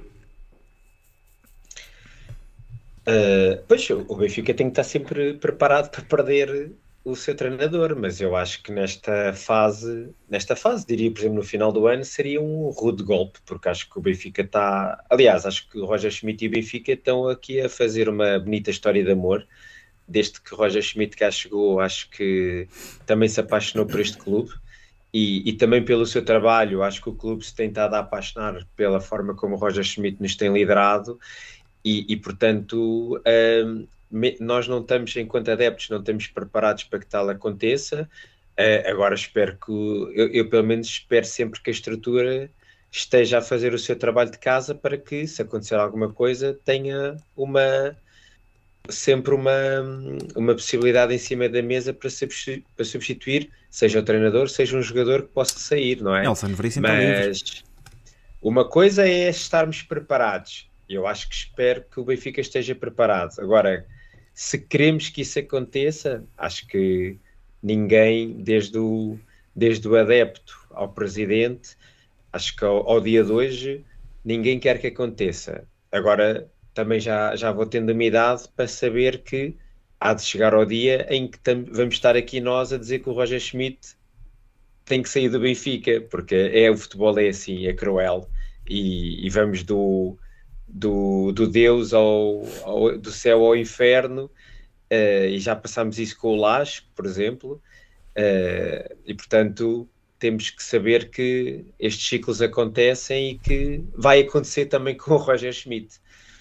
Marjuca, eu acho que neste momento o Benfica não está preparado para perder Roger Schmidt, uh, mas vou mais longe, acho que Roger Schmidt neste momento também não está preparado para perder o Benfica. Acho que podia vir a proposta que viesse e acho que neste momento, Roger, não é neste momento, nesta época, ou no final desta época, acho que Roger Schmidt não sairia do Benfica. Se um dia acontecer, pá, como o Rui disse, estamos preparados para, para o que vier, o Benfica continua. Uh, eu, pessoalmente, passo um fã de Roger Schmidt, ainda estou em honeymoon com este período de Roger Schmidt no Benfica, espero que nunca acabe, uh, mas mais uma vez, acho que o Benfica neste momento não está preparado para perder Roger Schmidt, mas também acho que Roger Schmidt não está preparado para perder o Benfica. Tiago? Vocês já, já disseram tudo.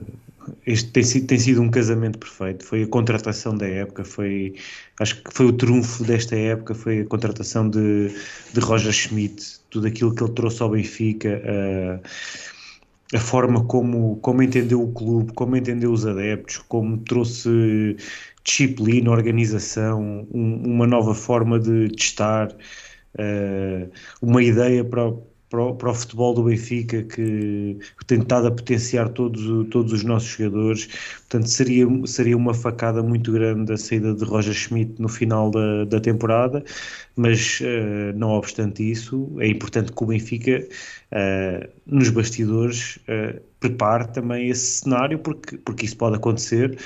Todos, todos esperamos que não, mas, mas é importante que o Benfica esteja preparado, porque se isso acontecer, alguém, alguém terá que dar continuidade a este, a este momento, e é importante que consigamos ir buscar alguém com, com esta competência. Olha, o, o Adriano Fontes pergunta aqui: acham que vamos perder muitas estrelas no final da época? Olha... eu espero não perder nenhuma, até porque a estrela que, que supostamente iríamos perder, já perdemos, não é? Uh, e estou a falar mesmo de Enzo Fernandes. Acho que a venda que teríamos que fazer para equilibrar as contas está feita. Acho que o Benfica não precisa de vender ninguém, até pela, pela fantástica Liga dos Campeões que está a fazer e, e por todo o encaixe financeiro que isso tem, que tem, sido, que tem sido feito este, este ano. Uh, se eu acho que vou perder, eu acho que vamos perder pelo menos uma.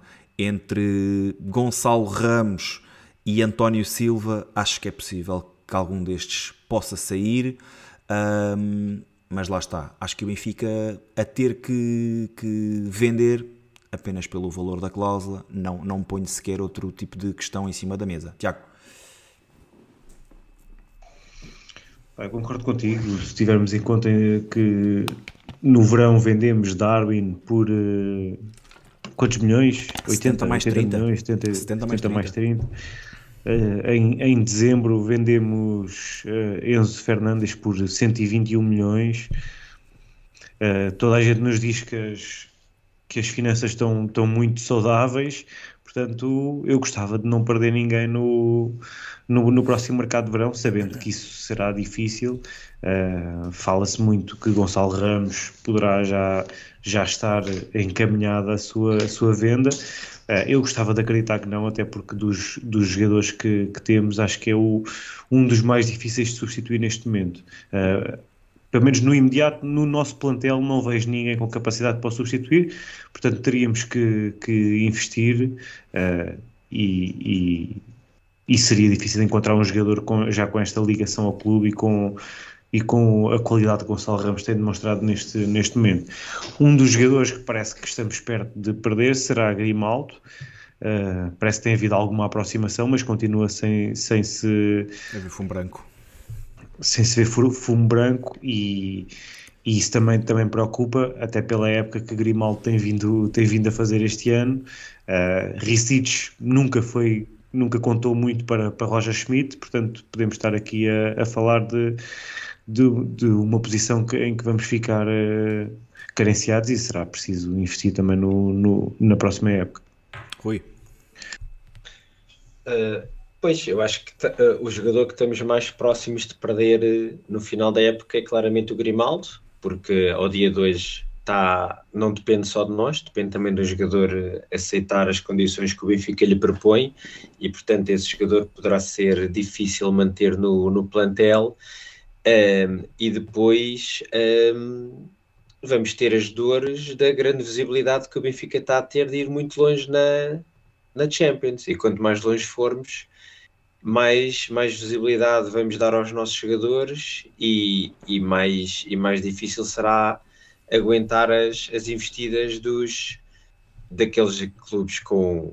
com poderio financeiro. Rui, achas, mas, que se formos campeões, dia... achas que se ganharmos a Champions vão ter que vir charters de jogadores? Não, não precisas de ganhar a Champions. Eu acho que se o Benfica, mesmo que o Benfica participe nas meias finais da Champions, eu acho que já é uma visibilidade brutal. E, e por exemplo, foi isso que fez com que o Ørsnes tivesse vindo parar ao Benfica, porque foi através da... da, da excelente carreira que o Feyenoord fez na Conference não League. Não concordo, que, Rui. Que os jogadores aí, aí, acabaram por dar muita visibilidade, e, e, e vimos que vários jogadores do Feyenoord saíram. Acredito que isso possa ter, para... possa ter influenciado o valor do jogador, mas, mas Frederic Ørsnes era, era vizinho de Roger Schmidt, jogava na, mesma, jogava na liga de Roger Schmidt, e Roger Schmidt sabia o que é que Ørsnes valia. Acho que não, não teve exatamente a ver com o facto... Agora, o facto de ter feito não, bem com o jogador... Paga, o preço que pagas... O preço mas que, que dá uma visibilidade claro, e dá uma exposição claro, um jogador grande, de quinhentos mil euros é coisa, que Darwin, um ano depois vale treze... que custou... Darwin, claro, pela custou carreira pela na Champions. Champions. Claro que sim, claro que sim. Mas pronto, mas, mas isto para dizer o quê? Uh, não sabemos como é que vai ser até ao final da temporada, mas esperemos que o Benfica vá longe na Champions e isso vai claramente dar muita visibilidade aos nossos jogadores.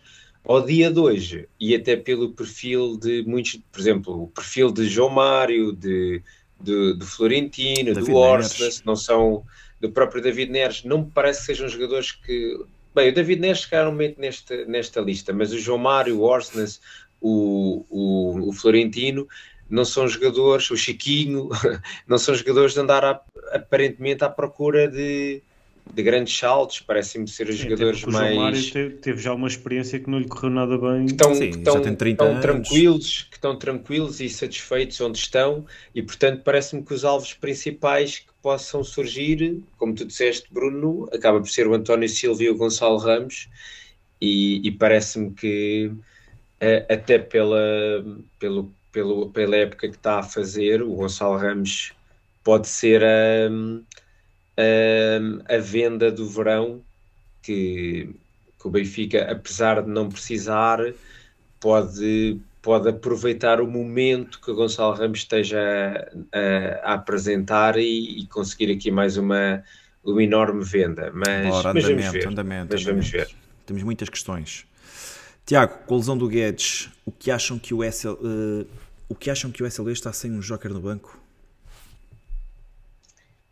Acham que sim, o S L B eu acho que não, eu acho que não. Hoje aconteceu o Ørsnes não estar, mas com o Ørsnes, em, uh, se tivesse disponível, ficaria sempre com um jogador, com um joker vá, no banco. Sim, mas, fosse pelo Rafa, fosse pelo Neres. Mas, mas imagina, Rui, que tínhamos hoje Ørsnes no banco. Uh, Ørsnes não, a, o Ørsnes apesar... a jogar, o Ørsnes a jogar. Sim, mas, mas imagina que estava o Neres no banco. Mas podíamos ter começado com estes três de início, ia com o Ørsnes no banco. E, não é aquele e, joker que seria e não, é, não, é um, não é o jogador para, para desequilibrar. Não, não, não, não, a gente já disse isso, quando o Guedes lesionou, perdemos a profundidade Perdeu, toda que tínhamos conseguido sim, sim. no mercado de inverno. Porque era um jogador muito polivalente, fazia, fazia várias posições e, e com características que, que também não temos.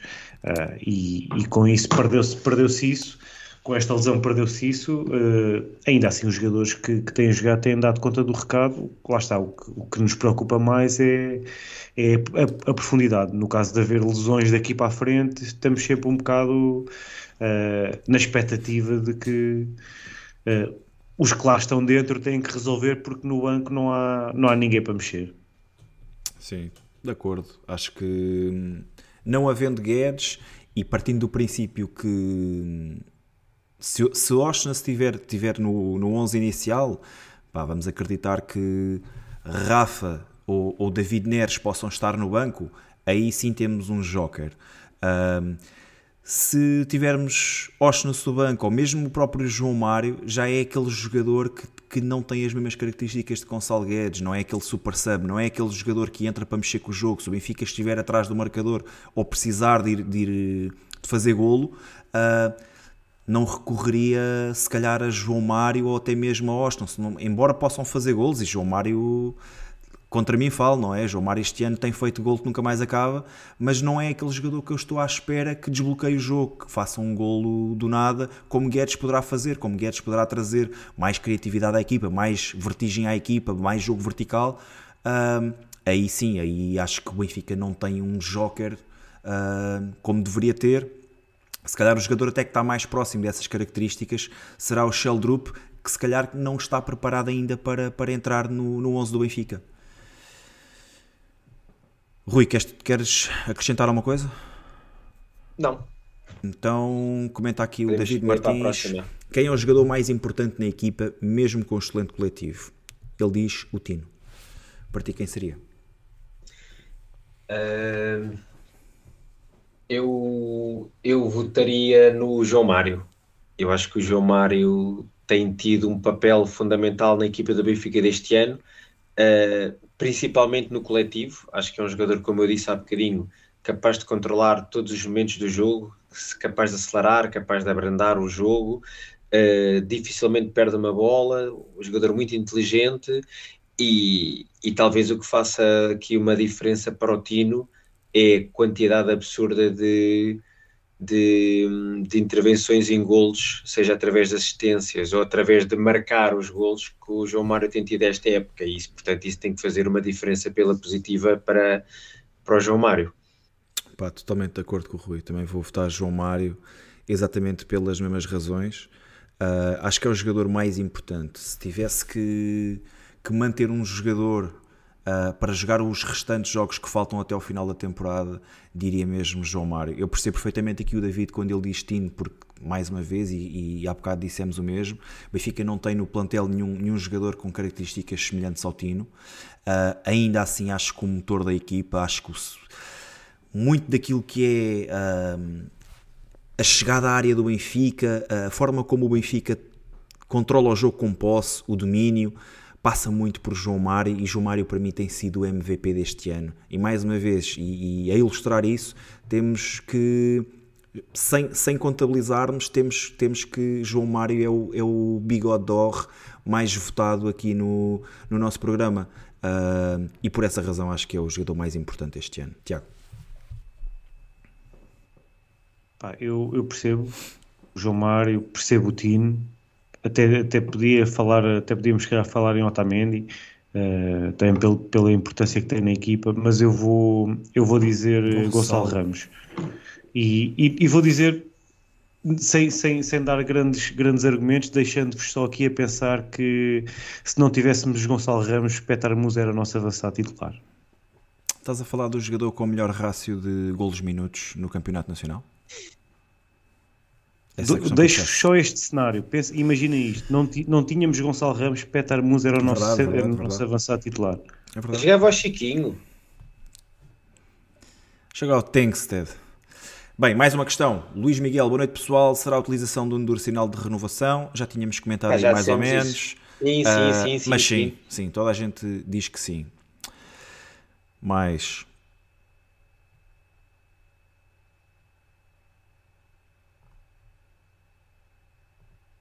Diogo Ferreira, significa ganhar a Champions é fazer uma estátua de Schmidt ou de Gutmann?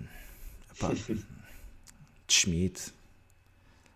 Acho que já temos estátuas estátua, suficientes. Estátua só há uma. Estátua, estátua só há uma. Já temos claro. estátuas suficientes. Ainda estamos, e ainda estamos muito longe disso acontecer. Vamos lá, jogo a jogo. Olha, o que é certo é que o Schmidt não ganhou nada. Rui, está aí o teu primo a perguntar. Acham que o Enzo está arrependido de ter saído? Pá, quero lá saber. Tiago? Caguei.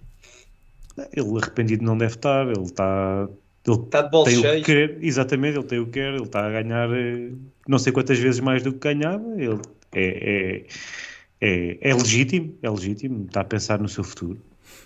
Hugo, não leves a mal, eu quero mesmo falar do Benfica. Portanto, acho que o Enzo está arrependido, acho, acho que aquilo que ele tinha no Benfica é de certeza que não tem no Chelsea. Se calhar tem, tem nos bolsos, na conta bancária, mas o resto, o resto não tem.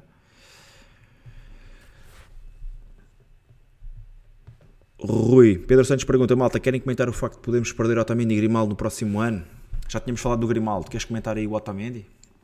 Ah, Otamendi para mim é prioritário. Renovar, renovação renovar, prioritária? Porque, sim, prioritário. Eu já expliquei porquê, eu acho que para além dele ser um grande líder em campo e estar, na meu ver, ainda no pleno das suas capacidades, eu acho que o Otamendi tem sido muito importante na, no crescimento de quem joga ao lado dele. O António Silva, se não tivesse o Otamendi ao lado dele, não era o António Silva que está hoje, não era igual. Mais uma época do Otamendi e António Silva.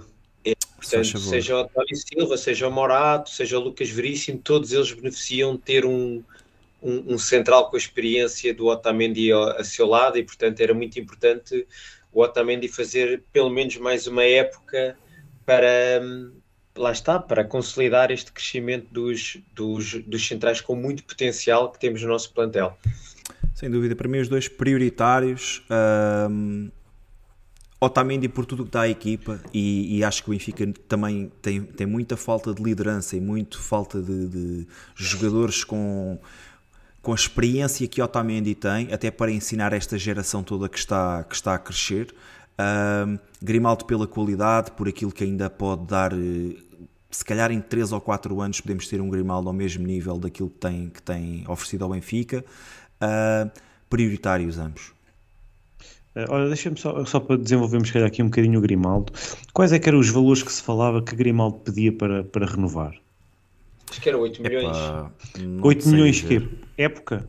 Não, não, não, não. oito milhões de prémio de, de assinatura, sim, e depois, sim, era o teto salarial, porque isso não passas. Mas isso para mim, mas não pode ser isso, Rui. Não acredito que possa ser isso. Então, o Benfica acaba de renovar com Odisseias Vlachodimos, que se aproxima do teto salarial, não é? O teto salarial do Benfica... Mas não pagou nada, mas não pagou nenhum prémio ao jogador. E quanto é que, tu vais, ter que... É... E quanto é que tu vais ter que pagar a um clube para ir buscar um lateral do nível do Grimaldo? Exatamente. Está bem, certo, certo. Mas eu, okay. eu, tô, eu não estou a fazer esta questão a ti. Perguntaram o que é que estava, sim, em cima, sim, da mesa. Eu não estou a fazer esta questão a ti. Mas eu perguntei exatamente por isto, para perceber, porque yeah. se pensarmos que pagámos que doze milhões pelo Alexander Bah. Não, não foi doze, não, não, oito, não, não, não, não foi doze? Milhões, oito, não, milhões. Acho que foi oito milhões. oito milhões para Grimaldo renovar e teto salarial era ontem. Ontem já era tarde. Eu acho que pode acontecer é que o Grimaldo não quer renovar. Não, isso também é possível. Claro que sim. Por outro lado, também é assim, vamos esquecer agora, o Grimaldo está a fazer uma grande época e acho que era importante mantê-lo no plantel, mas por outro lado também abrimos aqui uma porta para estas renovações com prémios de assinatura brutais a partir de agora, não é? Ou seja, qualquer jogador que queira, por exemplo, agora renovar, mesmo que tenha dois ou três anos de contrato, pode começar a exigir este tipo de assinaturas e, portanto, o Benfica tem que ponderar justificar isso. Em campo aquilo que Grimaldo justifica, não é? E, mais uma vez, ah, bem, se, mas... fosse, se fosse a questão, fosse oito milhões de prémio de assinatura limpos, eu dava já a Grimaldo e, e teto salarial. Pá, qual é a dúvida? É dos melhores jogadores do plantel. Estamos a falar de um contrato de três, quatro anos. Pá, é, é já ontem. Vamos ver, vamos ver. Malta, temos que começar a ser mais rápidos aqui, ah, nas respostas. É isso, uh, é isso, é isso. Francisco António, que posição prioritária acham que o Benfica deve começar já a pensar para a próxima época? Eu vou, vou já arrancar. Defesa esquerda. Tiago. Então, mas aí já estás a pressupor que não vai ser renovado o Grimaldo. Rui, mesmo, mesmo que o Grimaldo fique, com, eu, acho, Grimaldo... eu acho que precisamos de um defesa esquerdo. Eu acho que... Então, porra, então tu fazes um investimento brutal no Grimaldo e vais contratar um defesa esquerdo como prioritário. Sim, e, e quem também, é que vamos? E qual é que, e qual é que é a solução? Rafael Rodrigues? É pá, não, mas tens o Grimaldo. Tens o Grimaldo. Mas, Grimaldo neste é momento, neste momento não tenho. É Grimaldo terminou não. o contrato no final ah, da época. Então, mas, então, então mas, estás a assumir que não renova, é isso? Ou... Não, é assim. A questão se é, não, se que posição prioritária eu acho que o Benfica deve começar já a pensar. Neste momento, o Grimaldo não é jogador no Benfica na próxima época. Então é, é, é a minha prioridade é arranjar um defesa esquerdo, independentemente de Grimaldo ficar ou não. Certo? Grimaldo não é jogador do Benfica na próxima época. Dado aquilo que sabemos hoje, né? E sendo pragmáticos ao máximo, Grimaldo não é jogador do Benfica. E o Francisco António é muito claro. Próxima época. Próxima época não há Grimaldo. Neste momento não há Grimaldo. Pai, eu vou-me vou vou reger por aí, né? Okay, Pai, okay, por okay. isso vou dizer defesa esquerda. Bora, Tiago. Eu, eu iria para um médio centro. Médio centro e um, um ponta de lança. Estás a partir do eu... princípio que vais vender o Gonçalo eu... Ramos. Pá, mesmo não vendendo o Gonçalo e que, Ramos, e que acabaste de investir, tô... acabaste eu não de investir sete milhões em Tankstead. Está bem, mas... mas... Isto é o Benfica. Okay. Isto é o Benfica. Não podemos estar com o Peter Musa a entrar, a entrar para, para resolver jogos. Bora, Rui. Tiago, Tiago diz um eu, médio centro e um ponta de lança. Eu, eu, eu, sim, eu também apostava na casa das máquinas. Acho que o Benfica precisa de ter ali um reforço, porque estamos muito fragilizados nessa zona central do meio campo. Temos ao, ao dia dois, ainda há bocadinho dissemos, Florentino não tem uma alternativa como ele, e depois temos Chiquinho, e eu não sei se o Chiquinho vai ter uma consistência uh, hoje, a este nível, e também não sei, quando ele começar a jogar jogos com um alto grau de dificuldade, como é que ele vai responder, e portanto acho que é a posição mais fragil... a zona mais fragilizada do, do Benfica ao dia dois. Tiago, tendo o Benfica a possibilidade... Espera, espera. Espera aí, Bruno, deixa-me só aqui dar um alô ao Ruben Oliveira, que nos fez aqui uma donation de vinte francos suíços, em que diz: grandes bigodes, este é o mapa, Inter, Milan e Real, três equipas de finais europeias à antiga, uh, fica aí o dinheiro para umas canecas e espera ir à luz contra o Porto. Ruben, obrigada, uh, e se fores, se fores à Luz, se conseguires passar lá nas relotes, aparece lá que dividimos este, este dinheiro entre todos e fazemos uma rodada. E pagamos umas canecas. Obrigadão, Ruben. Rui, boa intervenção, que eu não consigo ler o Ruben, chat mais para baixo. Tiago, tendo possibilidade, o Benfica deveria buscar Di Maria a custo zero na próxima temporada? Já. Olha logo a quem é que for fazer esta pergunta. Joga muito. Olha logo a quem. Joga tanto. O homem, o homem que tinha um póster de Di Maria por cima da cama. Joga mesmo muito. É, é um grande jogador. É pá, sim. Achas que Di Maria... Eu dava duas perninhas. O Di Maria ainda... Ainda no meu Twitter coloquei há alguns meses, após a final da, do Mundial da Argentina, que saiu vencedora, um tweet a dizer que acho que o futebol ainda não reconheceu o, o devido mérito ao que Di Maria tem sido enquanto jogador de futebol. Di Maria é um, um dos grandes jogadores uh, ainda hoje do futebol mundial e, portanto, era um jogador que entrava de caras no, no nosso plantel e eu acho que ele tem... ainda uma, uma grande paixão pelo, pelo Benfica e, portanto, era, era, era, era, era um sonho bonito de se concretizar. Pá, de acordo. Uh, gostava muito de poder contar com Di Maria e acho que ainda ia fazer muito felizes uh, a nossa massa adepta. Acho que ainda ia levantar o estádio várias vezes.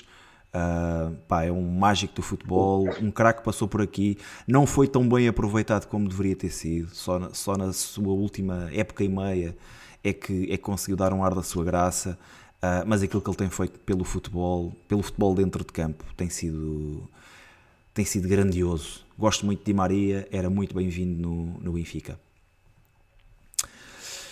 Rui Pedro Santos pergunta, já agora Rafa e Gonçalo ainda não renovaram, estamos prepara- preparados para perder tantos jogadores? Não, não renovaram, não renovaram, sim, mas, mas têm, né, contrato, ainda têm, não, não terminam, não, terminam, não, estão, não, não estão na mesma situação do, do Grimaldo, do Grimaldo. E, e, e lá está, e acho que são jogadores diferentes. Rafa não me parece que tenha uh, mercado lá fora, uh, até pela... Pelo, pelo seu físico e, e acho que não, não já perdeu, em sair de Portugal. Também já perdeu o timing, para brincar a brincar ele já leva vinte e oito ou vinte e nove anos e portanto eu acho que o Rafa vai ser daqueles jogadores que vai, vai terminar aqui no Benfica e portanto acho que mais dia menos dia vai renovar. E o Gonçalo Ramos, do que eu tenho lido, até tem mais ou menos apalavrada já uma, uma nova renovação com o Benfica, sendo que este aqui tem muito mercado e ainda é novo, tem vinte e um tem anos e portanto, dois mil e vinte e cinco. E portanto acho que a ser até podia ser, por exemplo, para aumentar a cláusula de rescisão, só para o Benfica poder ainda gerir Respirar de forma mais, mais pronto, de mais confortável este tópico da saída Estou dele, ser, mas sim, sim. sim pá, mas não acordo. Parece que seja, não, não é um problema ao de dia acordo. de hoje. É isso, acho que são dores que ainda não temos neste momento, acho que há dossiês bastante mais importantes, não estava preocupado em, em, em perdê-los por não renovarem contrato. Vou ser sincero, acho que Gonçalo Ramos não seria o tipo, esse tipo de jogador que deixaria o, o Benfica chegar à final, de, ou deixar o seu contrato terminar com o Benfica para poder sair a custo zero, custa-me acreditar que, seja, que tenha esse tipo de caráter. Um, o Rafa estou ali muito com o Rui, acho que, é um, acho que é um jogador que está acomodado ao Benfica, acomodado no bom sentido, acomodado no sentido Sim. em que uh, ainda pode dar ao clube. Acho que o Rafa ainda continua a ser uma mais-valia no Benfica, uh, está bem, uh, tem renunciado sucessivamente à, à, à chamada à seleção nacional, parece-me concentrado no Benfica, tranquilo. Tiago. Sim, já concordo com o que vocês disseram. Acho que não é, não é motivo para preocupação neste, neste momento. C V S setenta e nove pergunta, se o Benfica vencer a Liga dos Campeões, colocariam Roger Schmidt como muito possivelmente o melhor treinador da história do Benfica? C V S, acho que ainda é curto. Uh, houve gente a ganhar duas Champions, houve gente a ganhar muitos campeonatos, não, e muitos um, títulos. Houve um, Só houve um, é. Sim. Houve um, parece mas, que mas, era... mas houve gente a ganhar muita coisa no Benfica, muitos títulos, muitos campeonatos e, e acho que não, não seria suficiente ainda, mas eu posso dizer que da minha era, desde que eu vejo o Benfica jogar, seria sim o melhor treinador que eu vi, que eu vi a orientar o Benfica. Tiago. Sim, é, é, ainda, ainda é cedo para falar disto, não é? Até porque Roger Schmidt ainda não ganhou nada. Eu sei que a pergunta fala em se ganhar a Liga dos Campeões, uh, mas vamos, vamos deixar isto para, para mais tarde. Uh, acho que ainda, ainda é cedo. Houve treinadores que deram mesmo muito ao Benfica.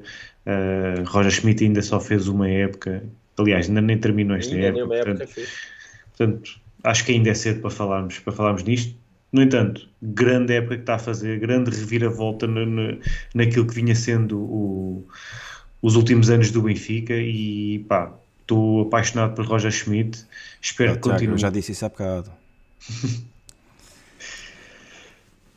Rui.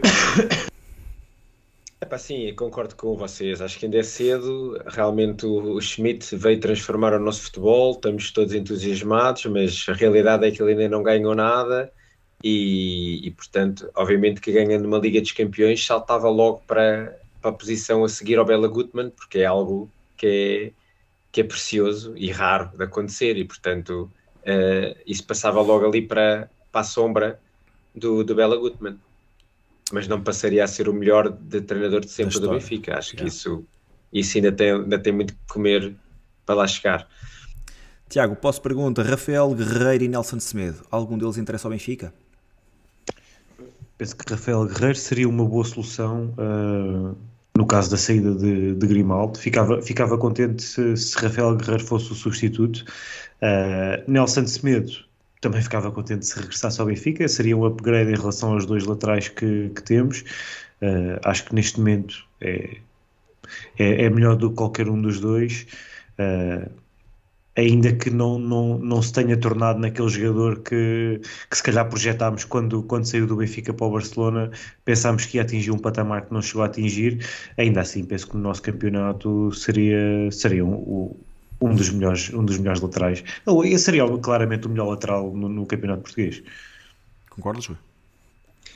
Uh, bom, a pergunta se algum deles interessa ao Benfica, nós não fazemos ideia, mas uh, para ti, para ti, em, teoria, em teoria ambos são jogadores de muito interesse para o Benfica e eu acredito que, que a estrutura do Benfica esteja atento a ambos. Para mim, qualquer dos dois entrasse era um, um grande upgrade para o nosso plantel.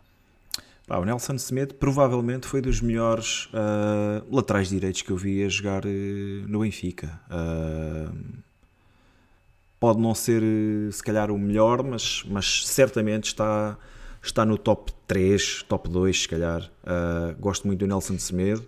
Ligeiramente acho... abaixo de André Almeida. Sim, a nível títulos só. Uh, Rafael Guerreiro, sim, concordo. Acho que se Grimaldo saísse seria um, um reforço bastante interessante. Um, acho que um jogador com qualidade para representar o Benfica, já tem algum cartel, alguma experiência também e, e seria bem-vindo.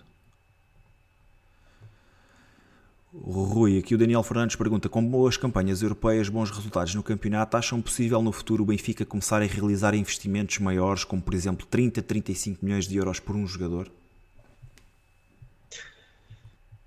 Uh... Pois, eu, eu acho que o Benfica vai, vai, vai, vai acabar por começar a fazer esse tipo de compras porque o próprio mercado começa-se a elevar para esses valores, uh, mas é claro, óbvio que boas campanhas europeias normalmente implicam também, uh, lá está, maior visibilidade, maiores vendas, maior conforto financeiro. E acho que o Benfica podia também começar a ter essa capacidade de investir num ou outro jogador nesses valores. Mas, mas eu diria que um, acho que ainda é, ainda é cedo para o Benfica dar um salto a esse nível. Ainda acho que já, isso já é um, um salto muito grande. Sim, eu concordo. Acho que mesmo, mesmo para jogadores de muita qualidade, a não ser que fosse um jogador... Uh, de valor inquestionável e que com provas dadas e que fosse uma exceção, acho que são valores que o Benfica ainda não está, se bem que se pensarmos nisso não estamos muito longe dos valores que foram dados por Darwin, por exemplo, não é? Uh, mas ainda assim acho e que é um por, valor por Enzo, por Enzo foi consideravelmente vinte, vinte mais barato. dezoito, foi dezoito. Foram, foram dezoito, dezoito, mas por setenta e cinco por cento do passe. Tiago, mas, mas é diferente, mas é diferente. Mas não avanças com o dinheiro, não é? Divides o risco também. Não é um avançar. Mas não, não, tens, é... não, tens, não tens a totalidade? Sim, bem, mas, mas, mas é um investimento também. menor, claro, é um investimento menor. Acho que ainda é um bocadinho esticado, esses valores ainda são um bocadinho esticados para o Benfica, se bem que com, com as vendas astronómicas que o Benfica tem vindo a fazer, depois também se torna complicado comprar qualidade. Olha, uh, eu, eu... Acaba, Bruno, desculpa. Para acabar... Uh, com as vendas que o Benfica tem feito, depois também acaba por ser complicado, uh, e eu vou falar aqui do jogador do Feyenoord, inclusive estavam a, a falar também no chat, o Koksu. Uh, acho que era, um, acho que era o, o salto natural de um jogador dessa qualidade, sair de um Feyenoord para vir para o Benfica, uh, e fazermos ali aquela dupla maravilha de Ørsnes e Koksu. Uh, mas mesmo assim acho que trinta, trinta e cinco milhões é um valor que o Benfica não, não pode começar a pensar em pagar uh, por jogadores neste momento. Ainda está muito longe daquilo que é aceitável para, para um clube das big, fora das Big Five, não é? Uh, e recentemente fora das Big Six. Acho que é muito esticado. Depende, depende daquilo que se faça a nível de vendas e de percursos europeus. E se for, se for para se manter a bitola todos os anos de grande qualidade no plantel, um ou outro jogador sim, mas acho que mesmo assim ainda é um valor um bocadinho acima. Tiago? Deixa-me só dizer uma coisa. Eu, eu se calhar, uh, olhando para esta pergunta, eu preferia que o Benfica, com boas campanhas europeias e bons resultados no campeonato, se começasse a focar mais em manter os jogadores que tem no plantel, é do que andarmos que atrás de comprar mais jogadores. O Benfica tem, tem que se libertar deste, desta mentalidade de venda, venda, venda, venda. O estigma. Epá, de... vamos parar. Vamos o melhor, parar. O melhor clube não... para formar era... e para vender. Nós não precisamos de andar aqui a vender, comprar, vender para comprar. Se temos bons jogadores, o objetivo do é Benfica isso. terá que passar por mantê-los. Epá, depois, só em último caso, é que se for preciso irmos ao mercado, porque quem cá está, a gente já sabe com o que é que contamos. Quem vem, nunca sabemos se pode ser um grande jogador, se é um grande flop. E, portanto, acho que temos que começar a, a, a deixar cair este... esta mentalidade de vendedor e de festejar as vendas e de como se as vendas valessem alguma coisa. Era mesmo aí que eu, que eu ia pegar, uh, porque acho que isso, isso é o mais importante, é o Benfica começar a ter capacidade para reter os, os melhores jogadores, e para isso também é preciso começar a, começar a pagar mais, não é? E, e, e se calhar mais do que fazer investimentos em transferências, se calhar termos aqui o budget de, salarial mais elevado, permite-nos... Uh, manter estes jogadores, porque depois já sabemos que também temos muitos jogadores a sair da nossa formação uh, e que, que rapidamente são cobiçados lá fora e que acenam com outro tipo de, de, de salários, e é isso que muitas vezes que, que, que nos leva a vender os nossos jogadores. Uh, e se tivermos esta capacidade no futuro de reter, reter talento, uh, a, a qualidade da nossa equipa também, também vai aumentar, e, e basta, basta nós olharmos uh, Uh, um bocadinho para os últimos anos e percebermos que, que deixámos sair jogadores como João Cancelo, Bernardo Silva, João Félix, e que se tivéssemos a capacidade para os manter durante mais algum tempo, uh, a qualidade do Benfica se calhar também te, teria passado para, para um patamar ainda mais elevado. Malta, temos tempo para mais questões? Pá, mais uma ou duas só, é, mas resposta consigo... rápida. Não consigo já está, controlar já, já aqui o chat. Então, Francisco António pergunta o que acham do Sport Lisboa e Benfica construir um hotel na antiga sede na Baixa de Lisboa. Rui. Uh, acho que não é o core business do Benfica. Uh, estar a, a entrar na, na indústria hoteleira. Agora agrada-me o Benfica... O Benfica tudo.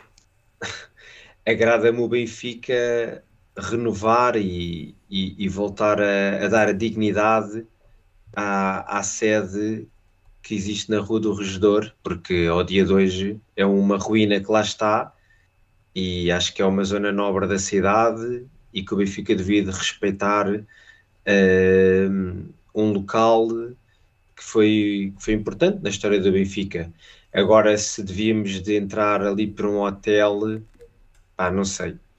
Eu, eu, o meu primeiro feeling é que acho que o Benfica deve se focar noutras, noutras prioridades e noutras, noutro tipo de, de, de estratégia, mas, mas pronto, mas é, é, o, é a diversificação da, do perfil de empresarial do Benfica, portanto, vamos ver. acho que se calhar nós é que estamos a ficar para trás, tipo velhos do Restelo, e, e, e temos que começar-nos a, a aceitar que, que vai ser isto, é barbearia, é garrafeira, é o hotel, e é tudo do Benfica, pronto, e bem, que seja, que seja, que se, se isso contribuir para o Benfica ficar mais forte e ganhar mais títulos, que assim seja.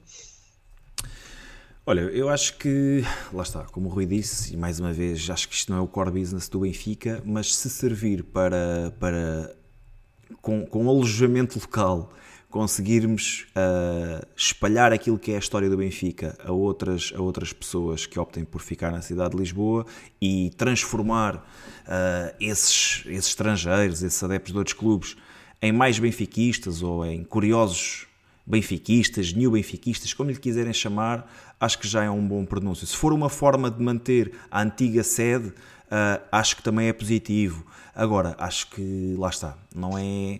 Acho que o Benfica não se deve focar nisto para fazer uh, bandeiras ou, ou, ou de colocar isto como troféu no, no, no museu. Uh, o que interessa ao Benfica, e citando Tiago Dinho, são taças. Uh, Se isto servir para levar o nome do Benfica mais além, respeito, aceito. Servir para educar pessoas naquilo que é a história grandiosa do nosso clube, muito bem. Mas, lá está, não vamos fazer disto um foco, não vamos ter cadeias Sana, Benfica, espalhadas por não sei quantos continentes. O Benfica quer é vencer dentro de campo, isso é que interessa. Tiago. Siga, próxima pergunta. Vocês levam o tempo todo, dizem para acelerar e depois ficam cinco minutos a responder. Então, Black Metal Bro, eu espero que o nosso presidente Rui Costa consiga resolver essa situação passiva. Vocês imaginam um Benfica sem passivo, a possibilidade de trazer estrelas para o clube? Olha, por acaso tinha já respondido ao, ao Black Metal no, no chat. Eu acho que isso de trazer, trazer estrelas para o nosso clube, nem, nem, a dificuldade nem se prende tanto com o passivo, mas com o nosso campeonato.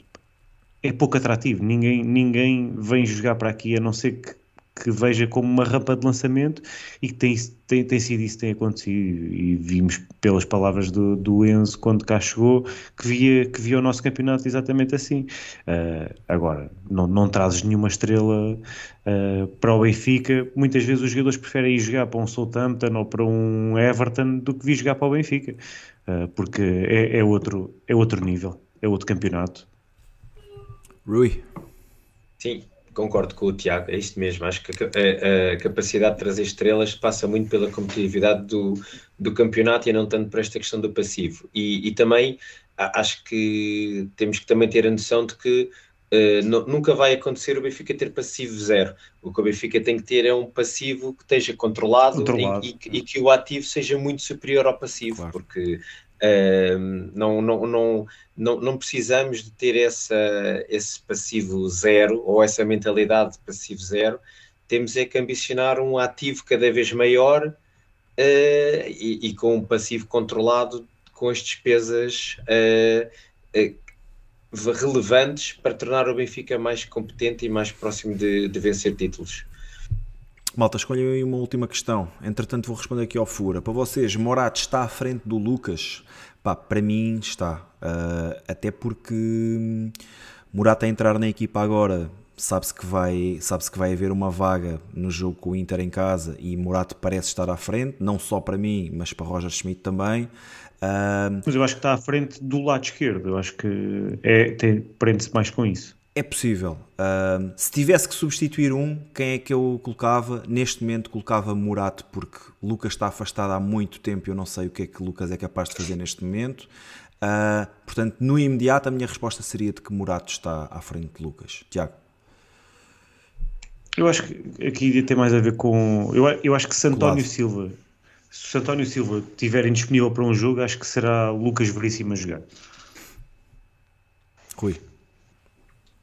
Uh, é para sim, o Morato está à frente do Lucas, até porque lado esquerdo para substituir o Otamendi, e parece-me que o Roger Schmidt já deu vários sinais de que o Morato, uh, quando é preciso chegar a um outro central, vem sempre o Morato, e portanto uh, diria que sim. Bora, escolham uma última questão que eu já não consigo acompanhar. Eu tenho, eu tenho, eu tenho, aqui, eu tenho aqui para fecharmos, mesmo, está cá mesmo quase no final. É. O André Pilar, o André Pilar pergunta: acham que o Domingos Soares Oliveira vai mesmo sair no final da época?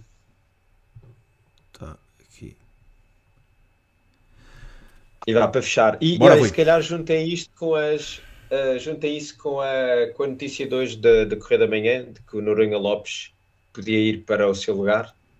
Se quiserem comentar, juntar as duas eu coisas. Eu comento já. Uh, não sei se D S O vai ser no final da época. Uh, as notícias apontam para que sim, a comunicação social aponta para que sim. O Benfica ainda não se manifestou em relação a isso.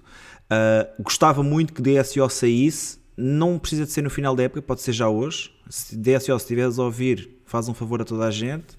E por outro lado, se o Noronha pudesse uh, ocupar o cargo, pá, era juntar o útil ao agradável. Acho que melhor era impossível, era, era o cenário perfeito, ideal. Tiago, uh, respondendo diretamente, eu parece, parece que as coisas estão a encaminhar para, para Domingos Soares de Oliveira sair no final da época. Uh, isso também pode ser, pode ser uh, um momento em que se calhar mais coisas se descobrirão sobre o passado, o passado recente do Benfica, que parece que não, não, não, se quer, não se quer falar muito nisso, parece que esse assunto foi, foi metido na gaveta, mas, mas os adeptos estão, estão atentos e ainda se lembram, ainda há, ainda há aí coisas por, por falar. Uh, a notícia de, de Noronha, uh, seria, seria estranho ver uma pessoa que tentou... que tentou combater e denunciar aquilo que se passava no, no Benfica nos, ultim, nos últimos anos, agora de certa forma uh, uh, converter-se ou, ou de certo, não, não, não estou a encontrar aqui a, as palavras certas, mas vê-lo, vê-lo ceder uh, agora e, e entrar no Benfica com as pessoas que, que ele tanto criticou e com... com aquilo que, que se passava, seria, seria estranho. No entanto, reconheço em Noronha Lopes um, um grande benfiquista e um, e um gestor top. Rui, para terminar. Uh, eu gostava de ter a vossa... A vossa crença. Essa vossa esperança, crença de que o Domingos Soares Oliveira está para sair brevemente do Benfica, mas eu já ando a ouvir que ele está para sair, que ele está para sair, desde que o Rui Costa entrou, e já lá vai um ano e meio De, de presidente, e portanto parece-me que é um pouco mais de vão, vão surgindo estas notícias de que está para breve, mas a coisa não acontece e portanto não, não sei se sairá no final da época, uh, mas, que, mas que começa a se tornar-se um ativo muito tóxico para o Benfica, ou melhor, já é, não começa a tornar-se, já é um ativo tóxico para o Benfica há demasiado tempo. Isso acho que estamos todos de acordo e portanto, uh, como tu disseste, era para ontem a sua saída. Quanto ao Noronha Lopes, também me parece que isto é mais uh, show-off da comunicação social. Show-off e boato da Correia da Manhã, porque também não acredito que, que Noronha Lopes uh, fosse convidado, não que ele não aceitasse, que fosse convidado por esta direção, até porque me parece que tu está a ser uh, estruturado para que seja... o Luís Mendes, que é atualmente um dos vice-presidentes mais próximos do Rui Costa, a assumir a função que está com o Domingos Soares Oliveira, caso ele saia.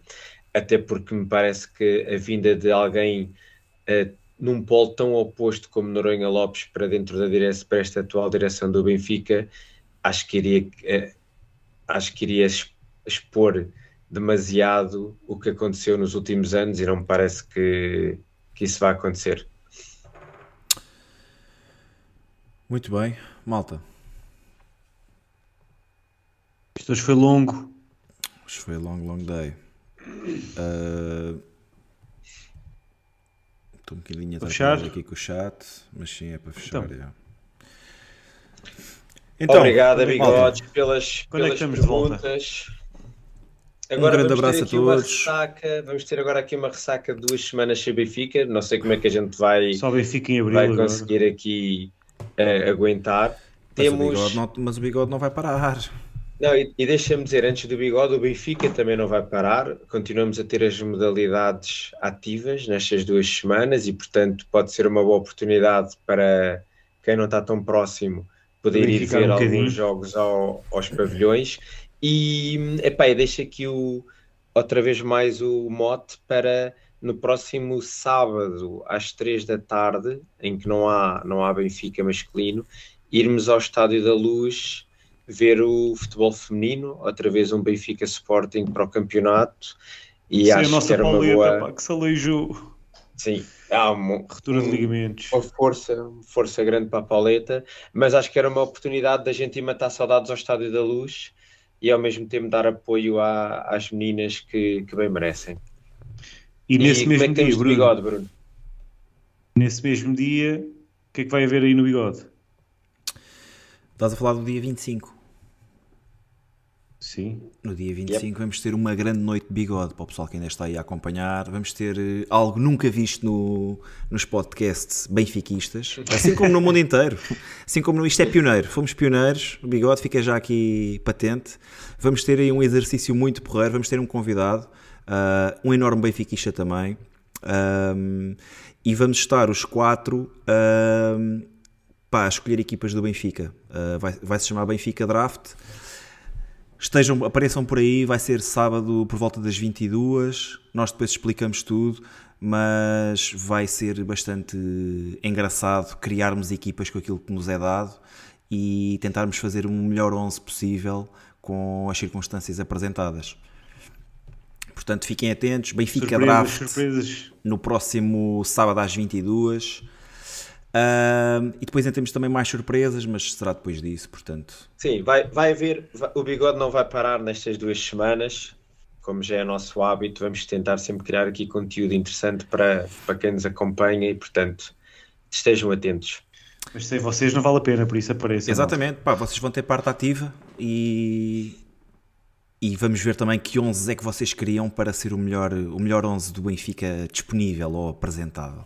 Malta, obrigado por terem estado desse lado. Um grande abraço. Viva o Benfica. Rumo ao trinta e oito. Obrigada. Cada vez mais perto. Estamos mais próximos. O sonho está vivo. Quase, está quase. Taças.